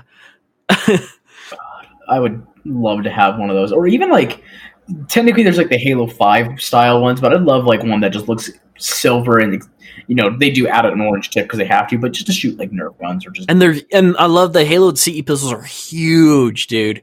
They're fucking massive. I mean they're called magnums for a reason, right? That's true. That's true. But they're so big, dude. Oh my god! You see them in Halo Five, and they're just these because they're to scale in Halo Five. So your magnums in Halo Five, you know, you're they're your magnum size. That makes sense. You grab the Halo Combat Evolved Magnum out, and that thing's just fucking massive, dude. It is a two handed pistol. It is a two handed pistol. If you're uh, if you if you have two uh, if you don't have two hands on that, you're you're Doomslayer basically. It's the only. It's the only way you can Fair, explain it. What's that? Doomslayer, Master Chief. Well, Master Chief clearly has to hold it with two hands, so it's got to be only Doom- Doomslayer in that case. He has to give the Covenant a chance. it's true. oh my god. Um, I also remember one of the funniest mods I've seen just on like YouTube videos and stuff, and I saw this way back in the day. I don't know who made it. It was I saw this way back like 2006 on YouTube, or I don't know where it was. It was a long time ago, basically before Halo 3 came out. Uh, there was this mod on there which basically turned the Halo P- CE pistol into the ultimate god gun. So I was watching this video, and the, he- you know he's on this silent cartographer. He gets off and he pulls out his pistol and he shoots the pelican, and the pelican explodes. And every time he shoots, it's like a rocket launcher explosion. And the the pelicans just fly down and run into each other and explode. It was ridiculous. I would love to install that mod. It was the funniest thing. What I haven't seen much of, but um, heard is really funny is Cursed Halo. Oh yeah, yeah. I've heard of that one's really funny as well. I watched uh, late night Halo's video on that, and oh my god, dude, it looks so funny. I'm pretty sure it would drive you nuts. It would probably drive you to like almost suicide, but it looks fucking awesome. I would still. Like if you had to play that on a legendary, and the only way you can stop playing is to complete the game, I'm pretty sure you'd die. Listen, dude, I, I'm sure I could find a way to cheese it. There's one of the guns. I don't remember which one. Maybe it is the pistol, but it's designed so the barrel is facing you. So if you shoot, you shoot yourself. I think it's the pistol. Actually, I could be wrong. Yeah, so you're done. You're done. yeah, dude, that's fucking great. Controversial opinion. I think the Halo CE like back melee kill is the single-handedly best melee thing that could happen to a game. That is pretty funny. Yeah, the, the animation where he flips the pistol and hits it with the butt. Yes, I also love the fact that whenever you hit someone with the pistol, they straight up just drop like you just dropped a sack of potatoes. Like every time I showed people um, that in the game, uh, specifically, uh, what jumps out to me is uh, Tanner, that was on the podcast with us, uh, our first guest, and we jokingly said that he coded the game because he's a game creator, obviously, and um, I showed him that back smack, and just every time I'm running down a tunnel, I had to turn my ass around because I didn't want him to kill me. Dude, I love it. And I love the third person animation when you're looking at Chief doing it from a third person view. There's just so much swing in the torso with it. He really he puts his schmeat behind it, dude. Dude, he probably dislocates his arm if he misses. probably just as, he, as he does that there. Um, no, I think that's pretty awesome though. And um, you know, one of the another one of my kind of hot takes there. I actually I don't know if this is a hot take or not, but um, I do prefer even the downgraded Combat Evolved graphics to the anniversary for the most part. I don't know what about you, John. What do you prefer, classic or uh, if there's a gun to your head, you have to answer. Classic is so easy. Yeah, classic. Okay. If I'm being honest, I actually don't like CE's chief in anniversary that much. Oh no, he looks fat, dude. He, they gave him like a gut. He, um, I think the the gun fanny pack, Yeah, the the gun. The, the, the gun looks the gun. Yeah, the gun pouches make him look fat in that because they didn't get the dimensions right. hands look tiny. When um, I remember when Halo um, MCC was doing the season two for uh, Halo One, and it showed like their version of the Chief helmet. I was like, I was like, holy shit! Are they going to just put a new player model in? I was like, I'm going to cry if it looks better and skinnier, and they just didn't. I was like, that's fine. Like, I totally get it, but I, I, I don't like how weird he looks. Like, I have to play on classic graphics, but I do. that new helmet uh, that they did because it looks so new but old at the same time on the menu is perfect. But I'm sad that we didn't get to use that. Yeah, no, absolutely. Also, the animations in uh, Anniversary are so overdone. Like he looks like when he turns his head, it looks like he snapped his neck, just because of how like you know, just how intense it is.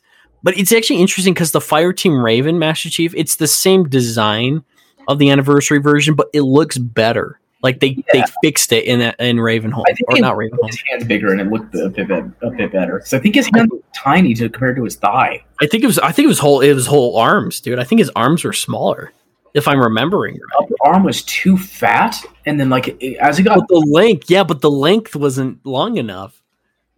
It was like thick arms but tiny arms. his hips, not past it where his thigh goes. You know. exactly.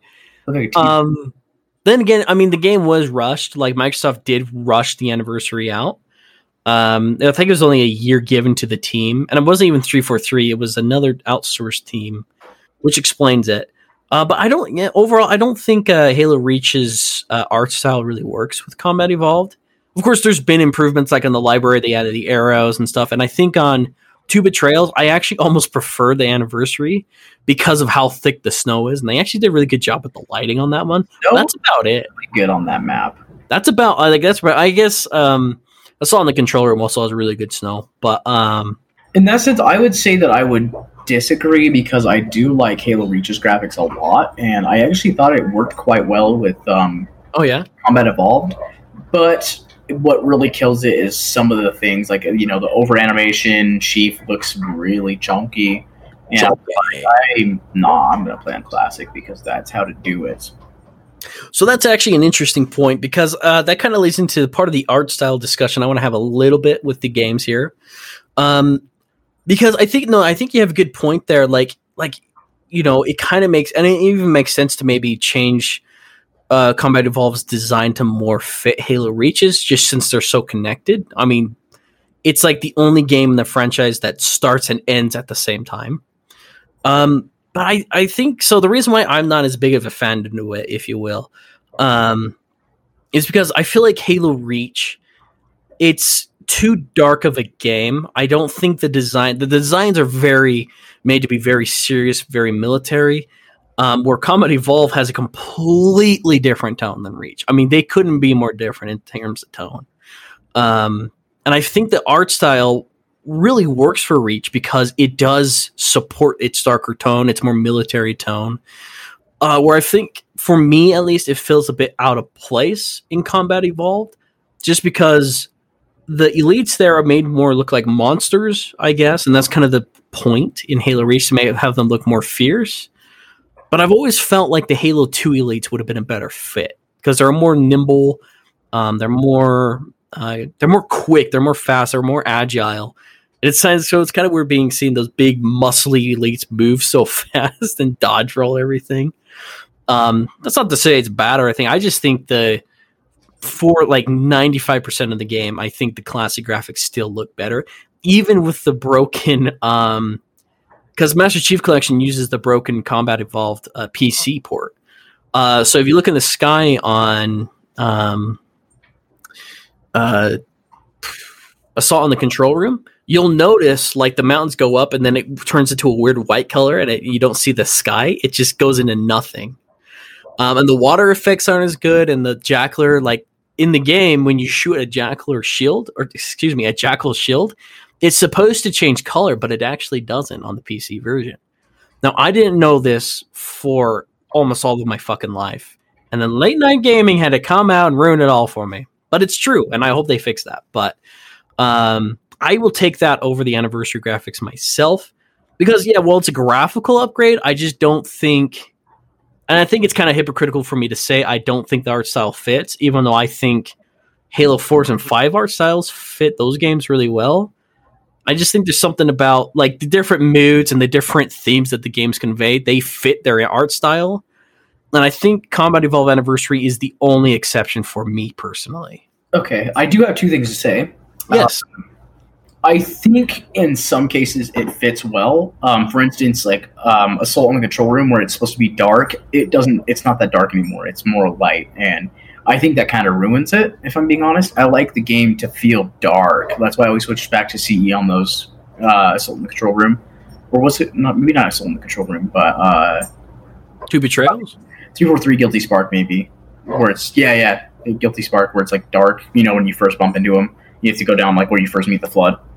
Oh yeah, yeah. I think. uh Oh yeah, I I think for me the anniversary completely ruins the tone. Yeah, so- completely. Yeah, just and most of them actually, like I'm like, okay, this is supposed to be darker over here. It doesn't quite look as good.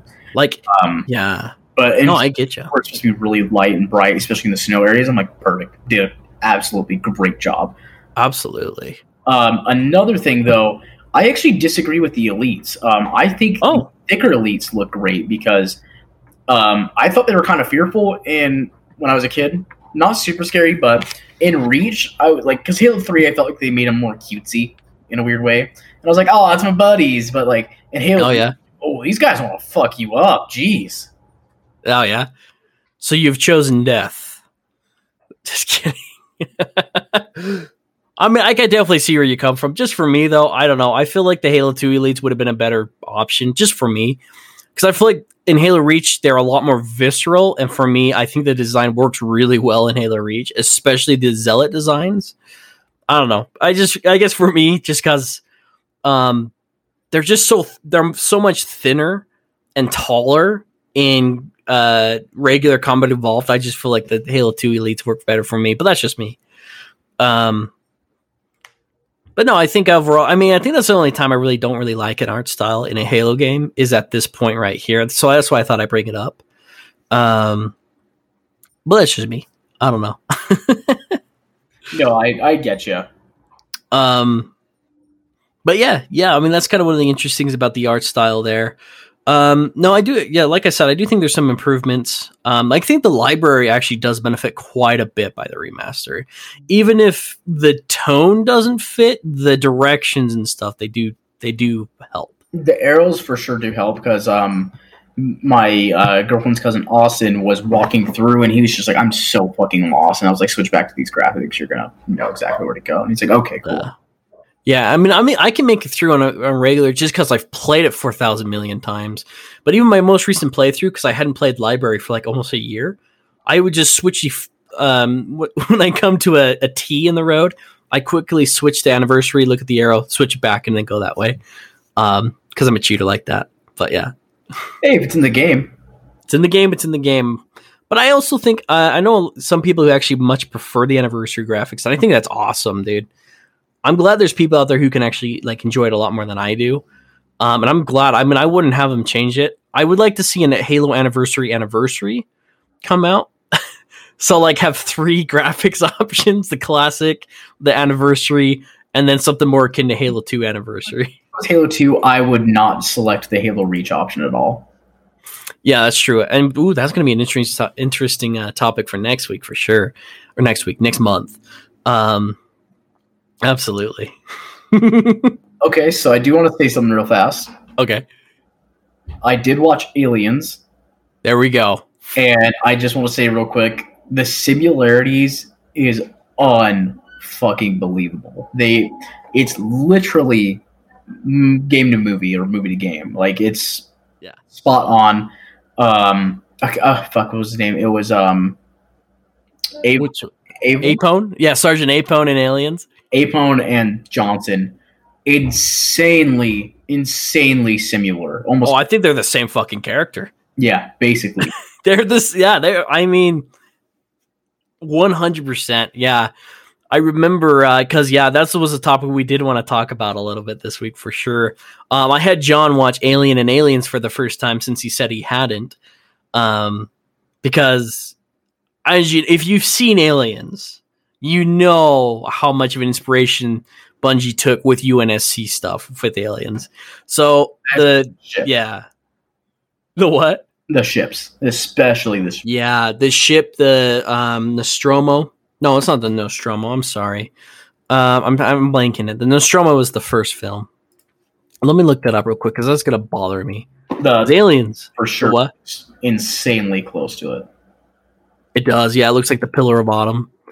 Um, let me pull that up real quick. The Sulaco, excuse me. The Sulaco looks like the Pillar of Autumn. Looks very similar. It's not obviously not the same, but the framing of the shot as well looks similar. Um, How they're going to the ring. Mm-hmm. Yeah, yeah, and how they go to the planet. The little drop ship is very. It looks like a very early uh, design for the Pelican. Actually, if you look at the Pelican's uh, concept art, it looks the original versions look a lot more similar to the dropship in Aliens with the little cannons on the side and stuff. Um, Also, the the uh, the elites, yeah, like the higher elites where they had the bigger uh, helmets reminds me of the the uh, the Queen alien. yeah, yeah. The, that inspiration there is great. Um, the Marines design in Halo Combat Evolve is so similar. I mean, it's almost copy paste, and that's not a bad thing, by the way. I want to say these are all compliments. I'm in by no way saying Bungie's not original. I am actually saying that by by being inspired by these designs, I think Halo Combat Evolve stands out even more. Um, so when I say like, uh, you know, in Aliens, they there's that quick shot where they have the little thing come down in front of their eye for like vision, better vision, and then they have that in Combat Evolve. I actually didn't notice that. We didn't really notice that until my most recent viewing of it on Valentine's Day, but uh, yeah, like there's so much of that where you see you get very similar vibes. Um, Face huggers and the um, the flood spores. and the flood spores yeah those are pretty similar in design um now i know the elites they're more designed by the predators except for more of the the heads how they're kind of like the uh kind of the curvature on there i know i don't know if they're exactly necessarily inspired by the xenomorphs but i know it's pretty similar it's always a connection i've made um, the assault rifle is very similar in concept to the pulse rifle in aliens which i really like a lot better in, in halo though having the ammo count on the other side of the gun in Aliens. I, I always thought that was a bit weird, but it's the same idea. I guess when you're like mid reload, you can see like that wouldn't make sense because you know when you're out. Yeah, because you wouldn't know unless you were out. So, but I don't know. I guess that was more for the framing of the movie, though, 'cause so that way the people can see the the ammo counter. But uh, yeah, the little the radar, um, the motion detector in Aliens that wa- that was designed to for Master Chief. I know, and I know Master Chief and a lot of that too was also designed by a lot of alien stuff, or not alien, uh, anime inspired Master Chief a lot as well, which is interesting. There's a show called uh,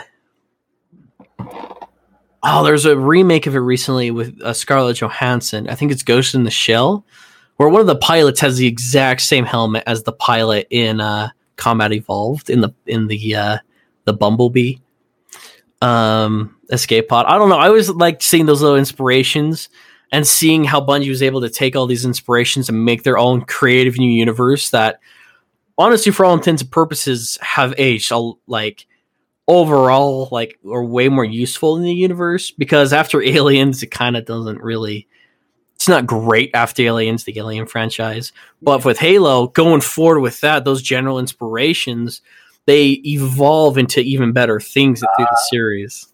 uh, you see what i did there? Yeah, no, um, a lot of inspiration was taken from that, including some lines. Um, I did actually end up looking up another video, uh, basically seeing like if there's more inspiration they the Halo games took throughout, um, you know, time. And in Aliens, couple a couple of the quotations they wouldn't say, but it would be like on the marketing or you know just stuff it just have in text. It'd say in space, no one can hear you scream. Um, oh yeah it actually says that on um, the mission in Halo Reach, uh, where you're in the spaceship and you're shooting down aliens uh, before you actually transport to the uh, the the ship to like basically go nuke the other one. Uh, oh, I didn't know they said that. Are you serious? Dead ass. Yep. So I saw a video and that someone's like, "Oh yeah, this is actually something that stood out to me," and I was like, "What?" And oh my god! um, I would have been your daddy's skull turned on. You can actually get that chick marine to say it. Dude, what? I had no idea. I'm gonna do that now because uh, that's the original tagline for Alien. Uh, I think it's one of the best taglines ever for a film. So I think that's amazing. Um, God, that is really cool. Um, oh, of course, Ringworld is an original novel. Um, where of course Halo's kind of based on the genuine idea of the Ring World there. Um, not really. I mean, it's not stealing or anything, but I think it's really cool. And then they made Halo a lot cooler, at least in my opinion. Yeah. Um, but yeah, I think it just goes to show that like you can't really accuse a game of copying another piece of art because that's kind of like things are going to be inspired by other things. And I think with Halo, it's obvious like, hey, there's ins- inspirations from aliens. Um, but I think it's in a really respectful tone. Um, you know, using Sergeant Johnson as Sergeant Apone, who was actually a real like I think he was a real sergeant. I want to say in the Vietnam War.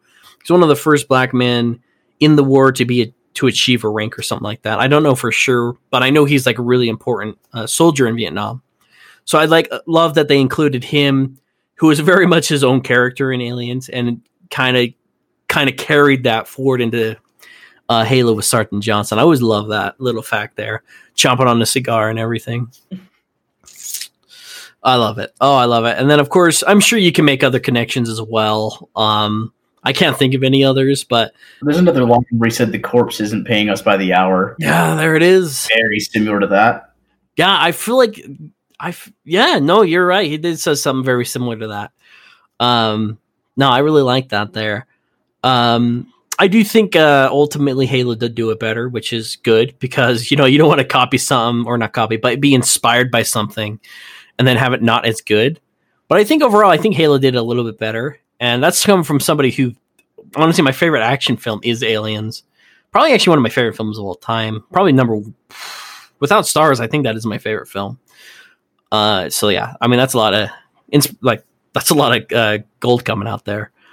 Um, I do gotta ask though. I mean, well, we could talk more about Aliens and Alien later, but did you like the films or nah? I mean, I know they're a bit old. Yeah, really good. No, I think they st- they stand up. Yeah. Fuck yeah, bro. Fuck yeah. Um, but I think here comes the big question here, John, and I want you to kind of take the head on this one.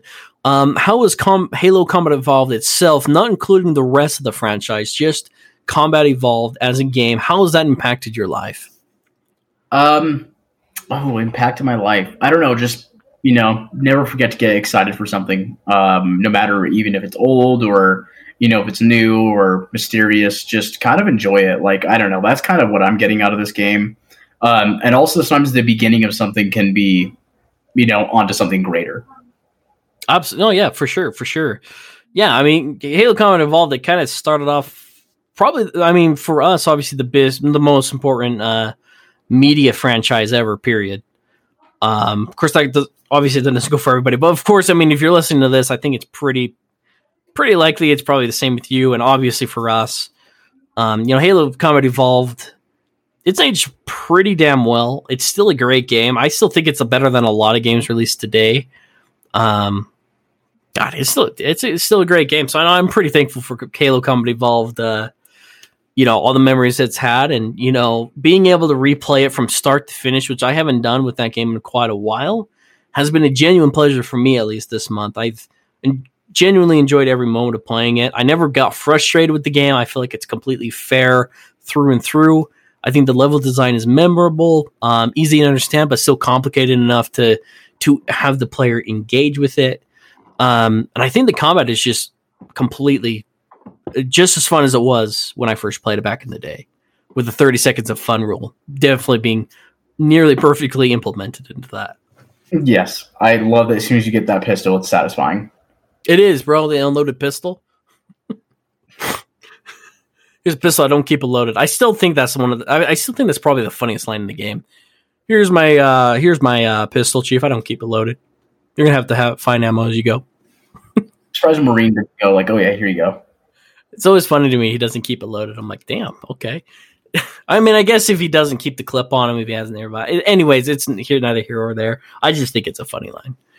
Um, um, but I mean, with that, John, I know you've been kind of working on something for uh for everybody here recently. It is it is complete as well. Um, I released it a little bit early, but I think I'm going to start releasing them uh, as long as you know we kind of go with the podcast but I rebuilt my favorite map for Halo CE, and that is Rat Race. Uh, and classic Halo fact, um, you know, function or you know, fashion. My my bad. Um, I went ahead and renamed it um, Rodent Race. Rodent Race.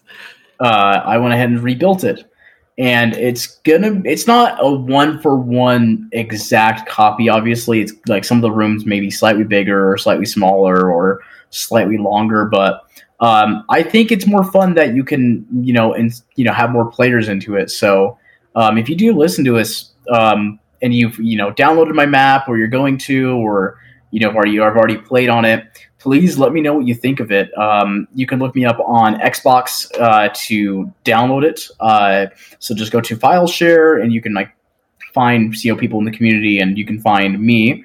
Uh, it's going to be C4 Gamer one one seven, and you should be able to actually download that map. Uh, it'd be you know super appreciative. I'd like to see maybe a couple videos or you know even tweets or just you know even a direct message saying hey like I like this or just let you know I did notice this or hey you know you can do this a little bit better like you know I love some feedback so I mean if you guys ever get the chance you know feel free to check that out. Yeah, for sure. I think it's a pretty good map. I've downloaded it myself. It's uh it's remade with the Halo 2 Anniversary Forge, which I think was a fucking brilliant choice, by the way. Uh, I feel like that forge is genuinely uh, unutilized, so I love the fact that you've uh, remade it with the Halo Two anniversary. Uh, ironically, it's my favorite forge. It's a great forge, dude. It is fucking awesome. Um, it, it really uses most of the best features I think you can get in it. So. Uh, and yeah, the map is pretty good. So I definitely uh, check out his profile, C4 Gamer 117 um, on Xbox Live. It's worth a download. It's pretty fun to play. Um, yeah, also great. Just it's a Combat Evolved classic, dude. So try it out. Probably good for uh, for LAN parties or whatever. Hell Uh, yeah! Oh my god. Absolutely. god, people playing on uh, LAN party. Yeah, well, I mean, if they still exist at this point, but I guess playing in uh, multiplayer parties, fuck. That works too. Uh, that works too. Um, but I think that kind of kind of brings us to the end of our coverage of the Road to Infinite uh, for Halo Combat Evolved. But of course, we're not quite done this episode because we are adding an extra little section on here for, of course, Inside Infinite, which just released a few hours ago. We're not going to go too much into the details, at least. Um, I mean, you can go ahead and watch like uh, Hidden Xperia, uh, Halo Canon, Late Night Gaming, uh, or I guess a Late Night Halo on there and they'll kind of go through uh, every section of it word by word pretty much. They'll cover the full thing. But i know we kind of just want to go over kind of our general impressions of what 343 has released what they've said. Um, and i know this month their focus was on zeta halo which is where halo infinite is taking place um, which is really exciting. Um, but they released kind of the big thing here we're going to mostly talk about is they released some new in-game screenshots of the new ring, uh, new first-person perspective, some new Forerunner technology, day-night cycle. Um, John, take it from the top, man. What do you think? Yeah. Um, so far, from what I've seen, I've been absolutely impressed. Um, you know, they did promise that they did want to do uh, a graphics update, and um, as you know, Xbox has been saying, you know, it's been delivered. So, uh, well, like a smart delivery, but you know, it's actually looking so good. Um, what they've done with the you know the screenshots, some of the art, just absolutely is phenomenal. Uh, going over like you know the day and night cycle, which we'll get into as well. Um, you know, the, I I think that they've got a real gem here, and you know they said that they did want to do kind of uh, you know a spiritual reboot, and I think we're definitely getting that. Um, a lot of the screenshot uh, shots here I'm seeing just blew my mind. You and I were freaking out when Oh, yeah. it dropped. bro it was like uh i i, I want to tell this this small little story just because i think it was it's kind of appropriate um but uh i was working at the time this came out and of course i'm working from home taking phone calls and it was funny because they posted this right at 3 uh 3 for 3 p.m their time which is 4 30 uh 5 sorry 3 3 4 34 p.m my time so an hour later but they posted at washington time 3 4 3 p.m and Um, and as they post it, so I'm looking through and I'm waiting for a call. Um, and I'm seeing all these photos. And at first, I think I think I almost say this every time. I feel like it's concept art. I think it's concept art when I'm looking through the photos. And then I realize these are in-game fucking screenshots from most of them here. And I'm like, what? And, and then uh, you know I get a call for a second. I'm like, oh, gotta you know put that down the phone, start talking. System crashes right then and there. And I'm Oh, like, yes. no way. I get a second to just. so I go through and rebooting. I kind of take a little bit of my time there, and I'm looking through all these, and I'm like, oh my god, dude, it looks so freaking good. I was like, dude, I was reading through, I was tearing up, dude. I'm like, this looks perfect. I am so happy. This what they can they can do in six months with a graphics engine and just upgrading that is insane. Like it's night and day comparing the two. Now I I was uh, on record saying I think the graphics look completely fine before um, with what we saw at the July demo. I was like, yeah, they look pretty good. I mean, it probably don't look as good because it's a stream, but I still think overall I was pretty happy with it. Um, and then I see these, and I'm like comparing them side by side. I'm like, oh my god, this is like night and day. This is night and day difference. It is fucking. I, I can't even like formulate words, dude. Especially when you zoom on a lot of the photos here. Um, the little secrets that you'll find is just crazy, John. I don't know if you've seen some of these though. Uh, if you're scrolling through um, the actual Inside Infinite article, the first image that's not that Halo Marine concept art that we've seen before is there's that photo with the kind of the um, the warthog there with next to a forerunner structure. Yeah. But if you zoom in on the left, uh, there's two things interesting. You'll see a ship, what looks like to be maybe a banished ship or something, next to the Halo Edge, and underneath that, it looks like what could be a somewhat like in-game remake of the Halo 2 map Pinnacle. I think that's what they call it in Halo 2. Ooh. Yeah, if you look at that, yeah, dude. I, I you know, I saw that. I was like, oh my god, dude, it looks so good. It looks a lot bigger, of course, but it looks like a genuine like remake there. That looks huge. Wow. And you zoom in on the grass and stuff, and the textures on there. Like this is an in-game engine on PC, and oh my gosh, you get the good look at the Marines. And John, I know you specifically brought up the the Marines there. What do you think of those, dude? They kind of remind me of CE Marines. Look at They do. They do. They I was gonna say, I'm like, dude, they really do look like. They CE inspired. um also I want to pop, I want to say um the reds on the Warthog look so right. Oh, yes, they do, dude. Oh, They look good. And it's interesting if you look, I actually literally just no, um, noticed this, but you'll see on the other side of that Forerunner structure, there's green lights. Um, what could be like a campfire or something of the banished or something. And I know they brought that up in the interview, like, hey, if you see like a like lights or something, and while you're exploring the Halo ring, because it's kind of ishly open um, you can go explore. Like you can just drive over there in your Warthog and see what it is and discover things. notice Like- that the Forerunner structure also has a green strip on it.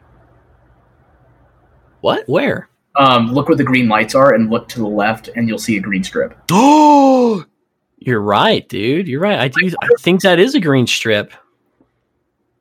Ooh, I like that.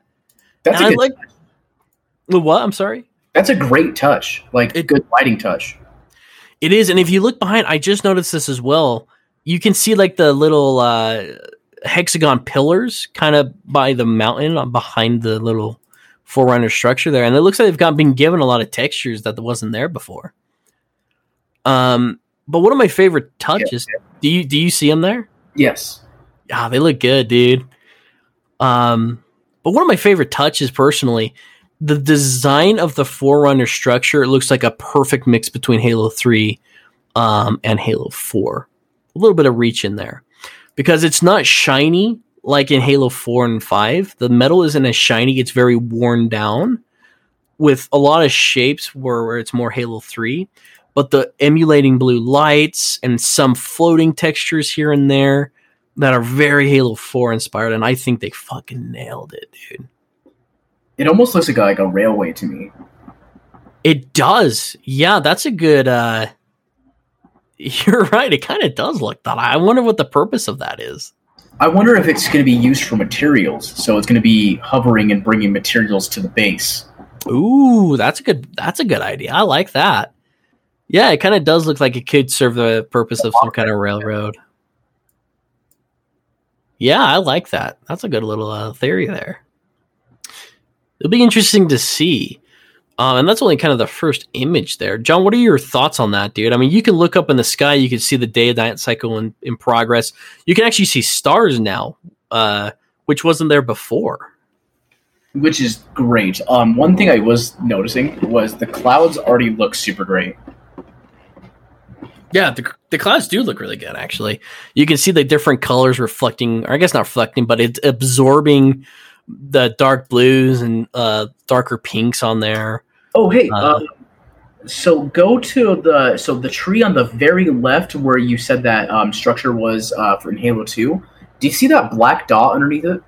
It almost looks like a banshee. Oh yeah. Wait, I'm zooming in on it. I think I, I think that's a fly. Wait, what? Maybe I'm not looking at the right one. Hold on. No, it's it's literally like next to the tree, just to the right of it, and underneath To the- the, Halo Two structure. Oh yeah, yeah. Looks like that's actually a fly. It's a dot with two wings on there, um, but it's in the foreground. I think Oh, I don't know. Maybe it could be a banshee, but it's really dark. Now we do actually get a look at the banshees here, and we'll look at those soon. But I don't know. That could be a banshee, I guess. I'm not sure, but it looks good, dude. It looks like the draw distance looks fixed. It looks like you know the stuff up front is a lot more focused than the stuff behind, but it still looks good. Um, you can see the mist in the background and the surrounding mountains. I really like this photo. Uh, I think this photo alone, it looks like concept art, but it's in engine, and that blows me the fuck away. wow, this just looks so good. Jumping to the next one, there, I'm seeing. So it's like inside of a, a banished installation. Um, it looks like yeah, it's it's described as a, a stark contrast to the lush PNW inspired exteriors of said Halo. So it looks, I mean, this kind of looks more Halo, even though it's a banished thing. It looks more Halo Four inspired Forerunner tech, but it's not. You can see the Halo ring there being examined uh, on the table, which is very similar to Atriox's little uh, table he was looking at at the end of Halo Wars Two. Yeah, that does look similar. It looks really good, dude. Uh, not much. I don't have much to talk about on that one. I don't know about you, but I still think I mean that for concept art, I, it looks kind of like what we saw in the game uh, gameplay of Halo Infinite when Chief went inside of that structure, the banished turret there. Uh, it kind of looks similar to that. I, I get those vibes, and I really like that. I'm like zooming in all over the place to see if I can see anything. Yeah, there's not too much from what I can tell. It almost looks like concept art though. At least this one. Uh, It is concept art. It is. Yeah, I was like, um, am I going crazy? No, you're good. Yeah, I zoom in. I mean, it's clear that it's drawn. Um, but that's what I mean, dude. I feel like there's some of these from like I thought that was concept art. What the fuck? Um, but actually, jump into this next image here. I think this is the exterior of that building we're looking at. Um, it's that banished structure, and it's massive. It kind of reminds me of something out of Mad Max, but also kind of reminds me of like a castle. it's very menacing. Yeah, almost Terminator like, I want to say. It's big, you can see um it's on the ravine there and there's just a lot of like turret like sniper turret areas there or I guess sniper's nest whatever you call them. Okay. It looks actually it kind of looks like like the bottom looks a bit like something out of Mordor and Lord of the Rings where the top looks like something uh Terminator-esque. And I really dig that design. That looks great. It looks good. Not much to see there outside of that, but it looks cool seeing. I actually, I think we see the structure in another one of the pieces actually. Hmm. Um, so we'll come back to that, and I'll show you where I thought I saw that. Then this Um, um, structure definitely reminds me of um, Halo Combat Evolved when you go onto that first Forerunner structure. oh yeah, I mean that's exactly what it is. The I think we're looking at the same one where it shows the diagram of day and night cycle and all Yeah. in between. Yes. Oh, I think that's what it's supposed to be, and it looks like it went through a redesign from the what originally was in the uh, 2018 trailer because you see it in there, but in that version it's a lot shinier um, and a lot more angled. Where this is very classic, Yeah. and it's it looks like concept art, but this is in game on PC. I absolutely love how just disgustingly dirty it looks. Like it, It just like, does. been there for a long time. Yeah, it does. It looks ancient. It looks dead. Um, which I really appreciate on there. Like it's uh yeah, it's got the water, the dirt uh, rug down on it. Um, and I think that's one of the big things between Halo Combat Evolved um, and say Halo 4, where Halo F- Combat Evolved is very ancient. Halo 4's Requiem was very alive, and I feel like that's the major difference. So there's a lot more mystery going on here, and I think Halo's kind of missed that recently, and I'm really glad it's back. Oh yeah, and I think I see where you said the brute on the nighttime picture. There's the jackal, uh, and then there's the brute on the left hand side. Yes. And I love you can see like a galaxy in the distance. The stars get brighter. The reflections, like on some of those, it does look like a shinier metal where the sun hits on it during different times of day. Um, I think that looks really cool. They just absolutely nailed this. And I guess from what the way I understand it, it's it's got a time of day lighting system. It you know like, like I guess it dynamically changes um, through uh, like as you play the game. I guess I, it definitely looks like it's going to um, alter the mood and atmosphere. Like some of it looks like midday and it looks like a more of an action set piece, where it looks like a calm like sunset and another picture, and at the end it kind of looks like a stealth mission at the the final image there. And I really like how they are uh, kind of executing that. It looks insane, dude. So on the very bottom picture where you saw the brute and the jackal, look at the very right above three for three. I'm trying to see what the heck that orange thing is. I'm probably looking into this too much, but I'm like, what is that? Oh, I see. It looks like um more of a probably a little camp where UNSC's forces are. It looks like just like a little satellite reader there or something. But it does look like maybe a campsite for UNSC Marines or something, which is really interesting. Because I know one of the things they did mention is that you'll be rescuing Marines and stuff around the around the ring in this game as you're kind of exploring the the world. Um, so that's really cool that they might have like little campsites to kind of survive. And this one's pretty close to looks like a banished camp. Um, so that's really cool. That's really really cool. I didn't notice that, bro. That's a good fucking uh, shot there. Like zooming in and like, what more secrets do you have? And it's like the other shots don't have them. I know. I noticed. I was just looking for it on the other shots. So by dynamically, maybe Marines are moving around the environment, setting up camp places. Um, that'll be really unique. And keep in mind if you're listening right now, um, I actually haven't had a chance to read full the through thing. I've just been able to skim it. So maybe it does it does go over specifics with that. And if it does, I'm sure you guys will let me know via DMs because you'd like to do that. But uh, um, just just be aware. I I haven't been able to read the full thing. Just some little things here and there. I do want to talk about the ammo counter real quick. Yeah. It looks so much better at the bottom. Oh, the ammo counter, and that's on the. Oh yeah, with the sniper rifle picture. Let's look at it. That looks the. so- it like- does. I remember like as a kid, I was like, why would you put it down at the bottom? And now like I'm older, I'm like, oh fuck, I'm wet. Yeah, it looks good. You, you got your grenades there. You got your armor ability. Looks like a new uh, handheld weapon there, a sniper rifle. Now, there's no bullets on there, which is a different change. I think that was the same in the demo, but uh, I don't mind the change. It actually looks really clean. Kind of cleans up the space. Um, I do want to talk about the sniper rifle scope. I did see some people saying they hate it.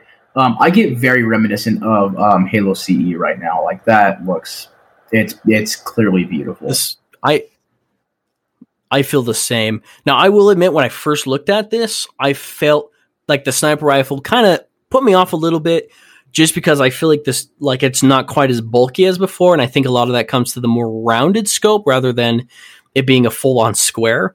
But uh, after about 3 seconds of looking at it I'm like, yeah, I really like this sniper design. I think it looks really good. The one thing I did kind of have a problem with was um, kind of like the bar right in front of it, but like it doesn't bother me enough to be like, eh, you need to change it. Like I, I kind of like it. Like I hate, but like it at the same time. Yeah, I think that's uh I think and you flip that down or something. Um or I don't know what the purpose of that is. I know they've had similar things like that in some other Halo games, but I'm not 100% sure. Just so you can carry it a bit easier.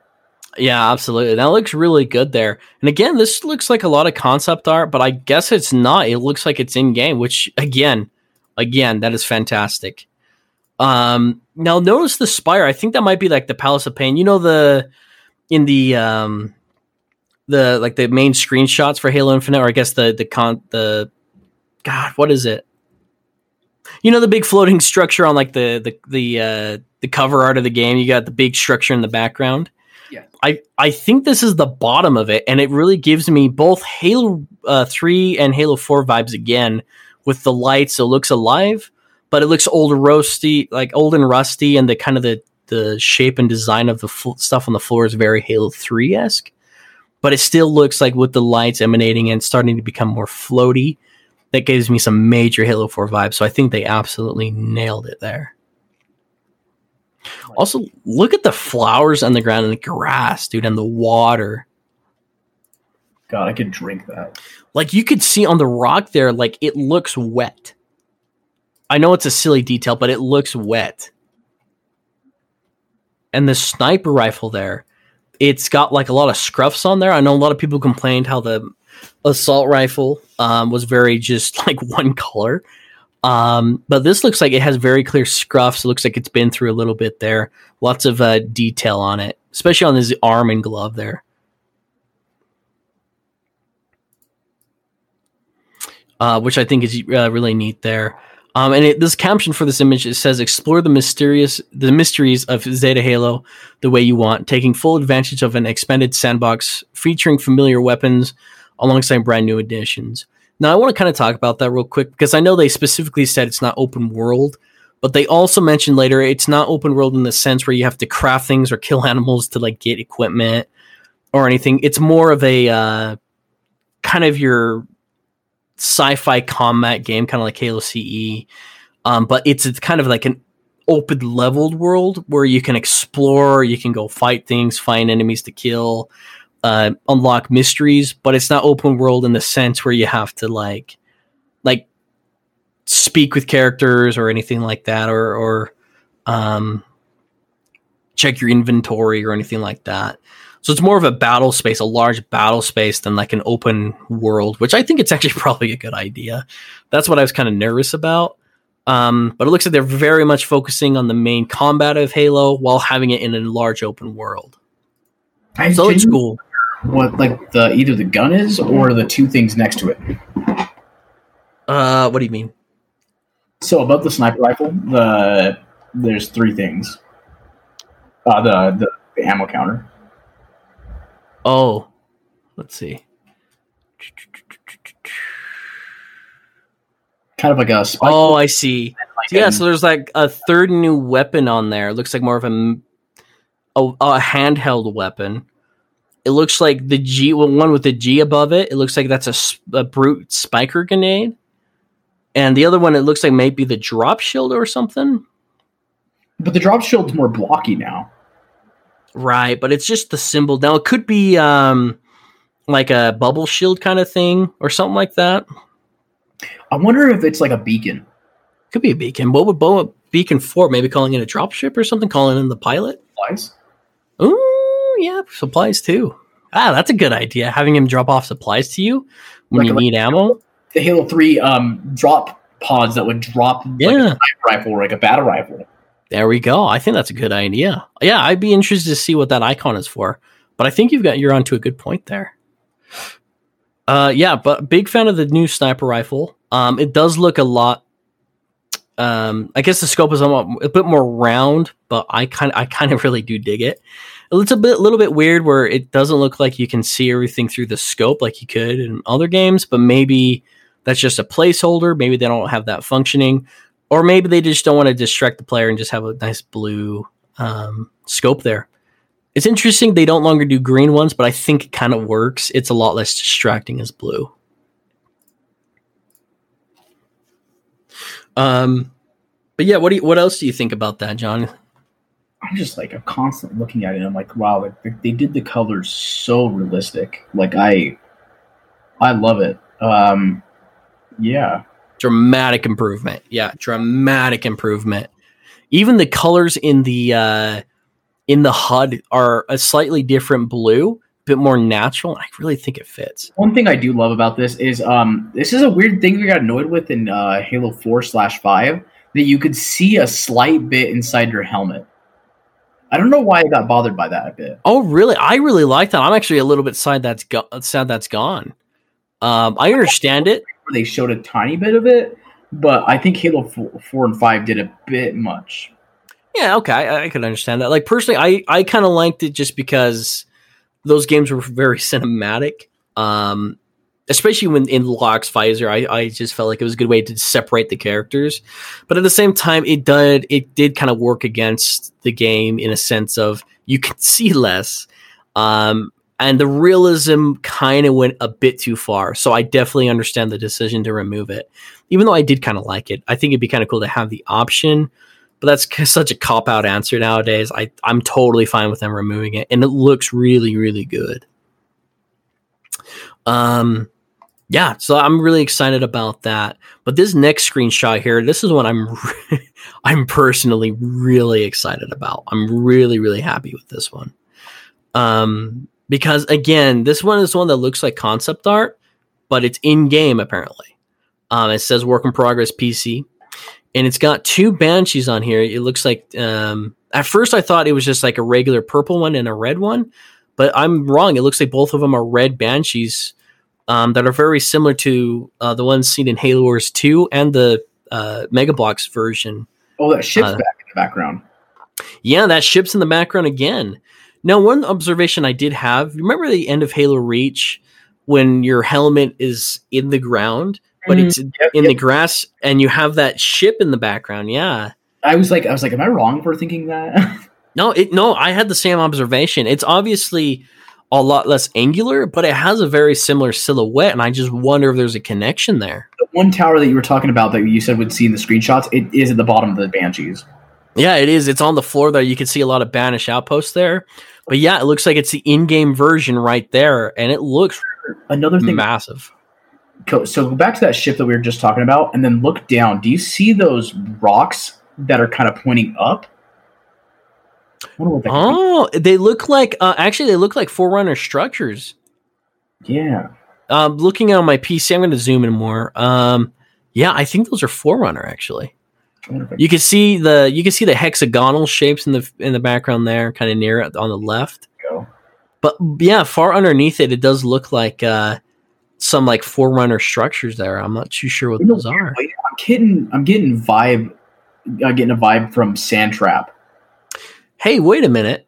Wait a minute. There's- hey, remember that pinnacle? Remember that pinnacle thing I was talking about? Yeah, it's right below it. Yeah, I see that over there as well. So we're looking at the same areas before, the same general area, but at different perspectives. Hmm. That's fucking cool. That gives me Lord of the Ring vibes, and that's a good thing to give the TJ. Um, also really like the draw, draw distance of the ring there, the reflection of the sun off the side of the ring and the water. Um, which is actually really interesting. The description of it there. It says capture a banshee and fly to a floating ring fragment from across a gap of the stars. So that tells me those little fractions that we see over there, uh, we could go over to those there, all the way over there, which is insane.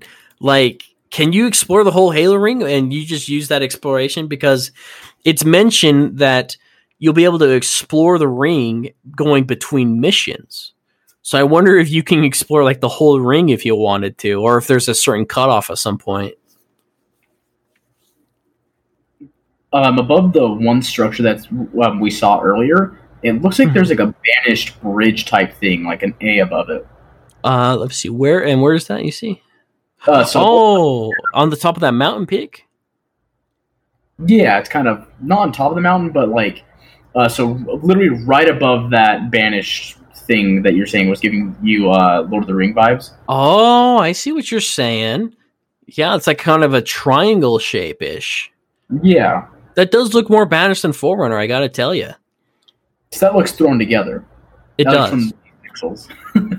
Uh, from yeah from the smaller pixels there and it's interesting like looking on the ground there and you do see like different banished bases from what i can tell near the uh structures there maybe i'm maybe those are just forerunner structures but as you look into it uh further there you do see like those little uh hexagonal shapes appearing every once in a while and it looks like uh yeah there's that mountain peak kind of in the center ish of the image or I guess not this. Yeah, kind of the center of the image where it looks like it kind of got torn apart, and it is, uh, yeah, it is exposing. Those uh, horizontal little uh, hexagons there.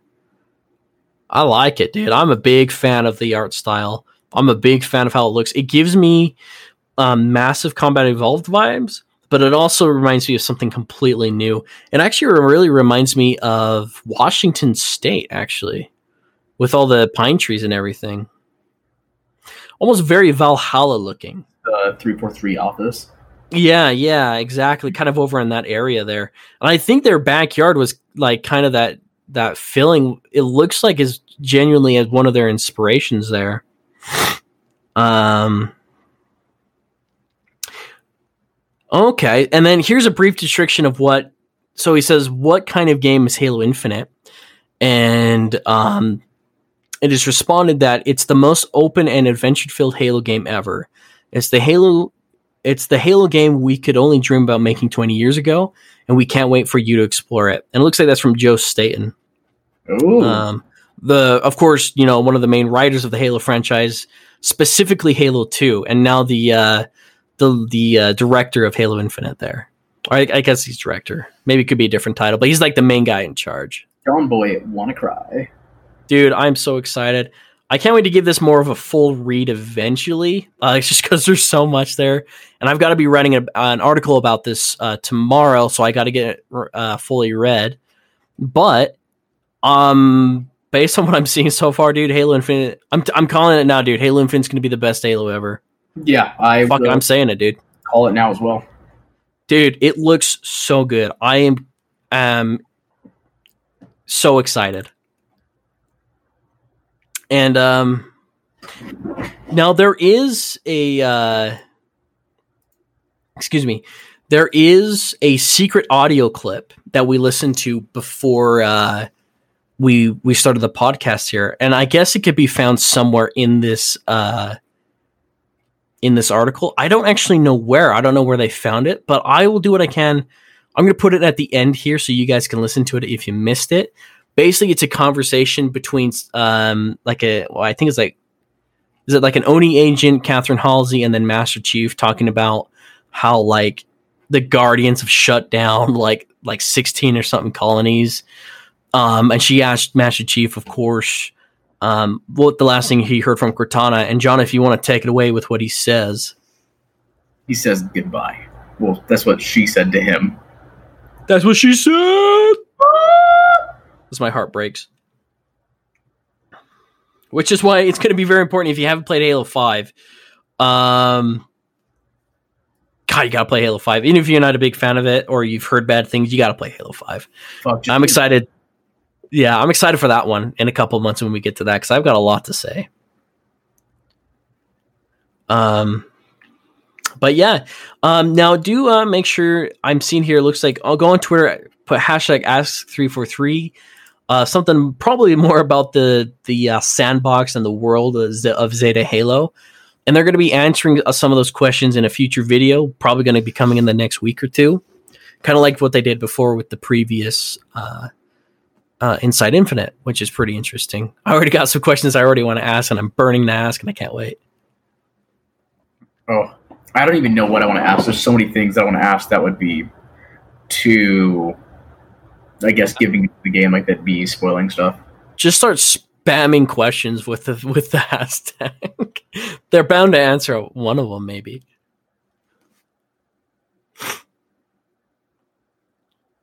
I'm reading this real quick. Skinning animals to make better gear for Master Chief. Spartans wear Mjolnir assault, assault armor. They don't need leather boots. I I read that sentence as well, and I'm like, oh man, that makes me so happy. Um, just acknowledging that, like, that's just kind of how open world games work. It just, uh, that's how it goes. um, but yeah, I'm really really happy with the direction I've gone with all this. Uh, I'm, I mean, even though it broke my Grunty's little heart when it was delayed back in August, just six months uh, since the July reveal, um, genuinely, or I guess even since the delay, um, it the game looks a hundred times better. It looks like a next gen game, and I'm just I couldn't be more excited about it. There's so much that I'm ready for. All right, well, it's uh, that's a lot of I mean, we're going on two and a half hours at this point. Damn. Um, any last uh, thoughts there, John, before we kind of wrap her up here? No, but I am um, insanely excited, and um, yeah. I, I do you have anything else to add? To say I'm hyped for Halo Infinite is a massive um, understatement. Yeah, yeah, I'm very excited. Um, you know, it's actually funny because they, uh, of course, they released this today, and then my wife came over. Uh, then her late gift for me for Valentine's Day came, and it was the new Halo Infinite shirt, which is what I'm wearing now. And I'm like, there's no fucking way, dude. It looks so good on you too. It Oh, totally suits you. It's it's cool, it's good, it feels good, but uh, Already fit it. I think uh, I think that's a good sign that you know we're we're back on the train uh, for Halo Infinite hype.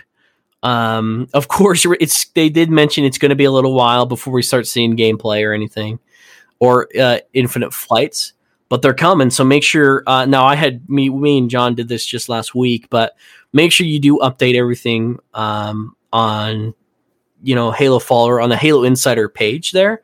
Um, they've added like the Xbox Series 2 controller. If you guys use that, make sure you select that. Um, if you guys have Xbox Series S uh, or a Series X, make sure you update that information. If you've gotten a new PC, uh, make sure you update that information as well with your specs. I've had to upload all of those.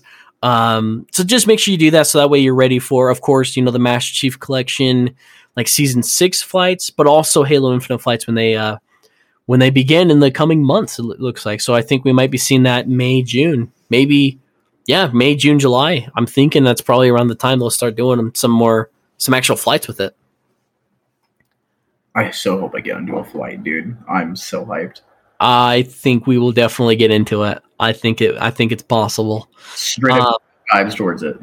I, I think they will. I think they'll try to get as many as possible. It's going to be free to play game, so I think getting all the people who sign up for it, it it's only going to cover a fraction, maybe forty percent of the player base. But still, that may, getting that many people to try out the game, test the servers, provide feedback months ahead. I think that's what they need. So I'm uh, crossing my fingers, hope, hoping uh, hoping for the best. But I think that kind of brings us to the conclusion of this extremely special and hype filled episode. Yeah, and like always, we seriously appreciate you guys um, tuning in. Uh, we do know that this is a little bit longer podcast. Things have been pretty crazy lately, but um, I'm glad, and I'm sure TJ's glad that we did find some time to um, get together and record this. Uh, I do plan on making more maps for um, each thing that we're going to be going through. So next is Halo 2, and I've already got a map in the works for that. Um, but yeah, so you know, like always, we we really appreciate you guys, you know, tuning in and you know care about listening to us. Yeah, absolutely. We really do appreciate that. Um, I know, like the last podcast we did was, I think, the one year anniversary for Noble Core, and I think in that podcast we were like, "Oh yeah, we're to start doing like every week," and then this is the first time we've done it, which is at the very end of the month.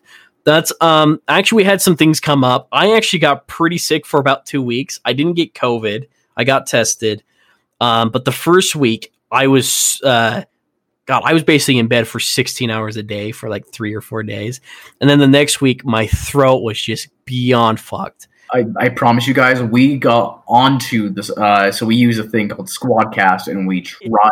We thought about recording, but I, I, I was listening to him. I was like, dude, I'm not gonna lie. You you sound like someone wiped your ass with their throat. And I looked like it too. Yeah, yeah, like around dude, you look like a raccoon. Like I was like, dude, you got to go to bed. Like Yeah. I'm sure we can delay it. Yeah, we, uh, I mean, we got the notes down. And the problem is, a lot of the notes were like of the last, like they were kind of outdated with the Halo news. And we're like, ah, I guess we could just delay till next week. Like, dude, I felt like shit. I looked like shit. I was still recovering. Um, and I had worked all day, so dude, I was tired. But uh, yeah, we're gonna. I mean, genuinely, we're gonna we're we're trying to do more of it. Um, and I think I don't know. I'm pretty much over the cold now. I'm. You can probably tell there's a little bit of a strain in my voice, but uh, uh, I think we're pretty much uh, through it. Um, hopefully, we'll be to jump, be able to jump back in and really grind it out. I know, John, you've been going having some other fun stuff going on as well. Um, I don't know if you wanted to just kind of tease that, just uh, just for So- the fans. I don't know. They're not my dogs, but we're watching them for um, my girlfriend's friends, and they're super sweet people. They're just trying to save up for a house, and Um, they actually offered us to watch them, and they're like, "Hey, we'll pay for the rent, we'll pay for everything, we'll get them food, and like, you know, super cool." Um, in return, we actually get a free puppy out of it uh, if they. If That's a win. So, you know, being uh, Prego. Um, their names are Boston and Milo. They're super cute. Um, they're from the same litter. They're siblings. I don't know if they're in here with me. Probably not. Yeah. But um, so if you heard barking earlier, I apologize. They're still getting used to the place. Um, they're not quite used to everything. They're also used to a very high energy place. They're used to um, two babies and two parents, so constantly someone home. So um, we're starting to give them the attention that they um, that they that, that they like because obviously if you have babies, those take way more attention than Doge.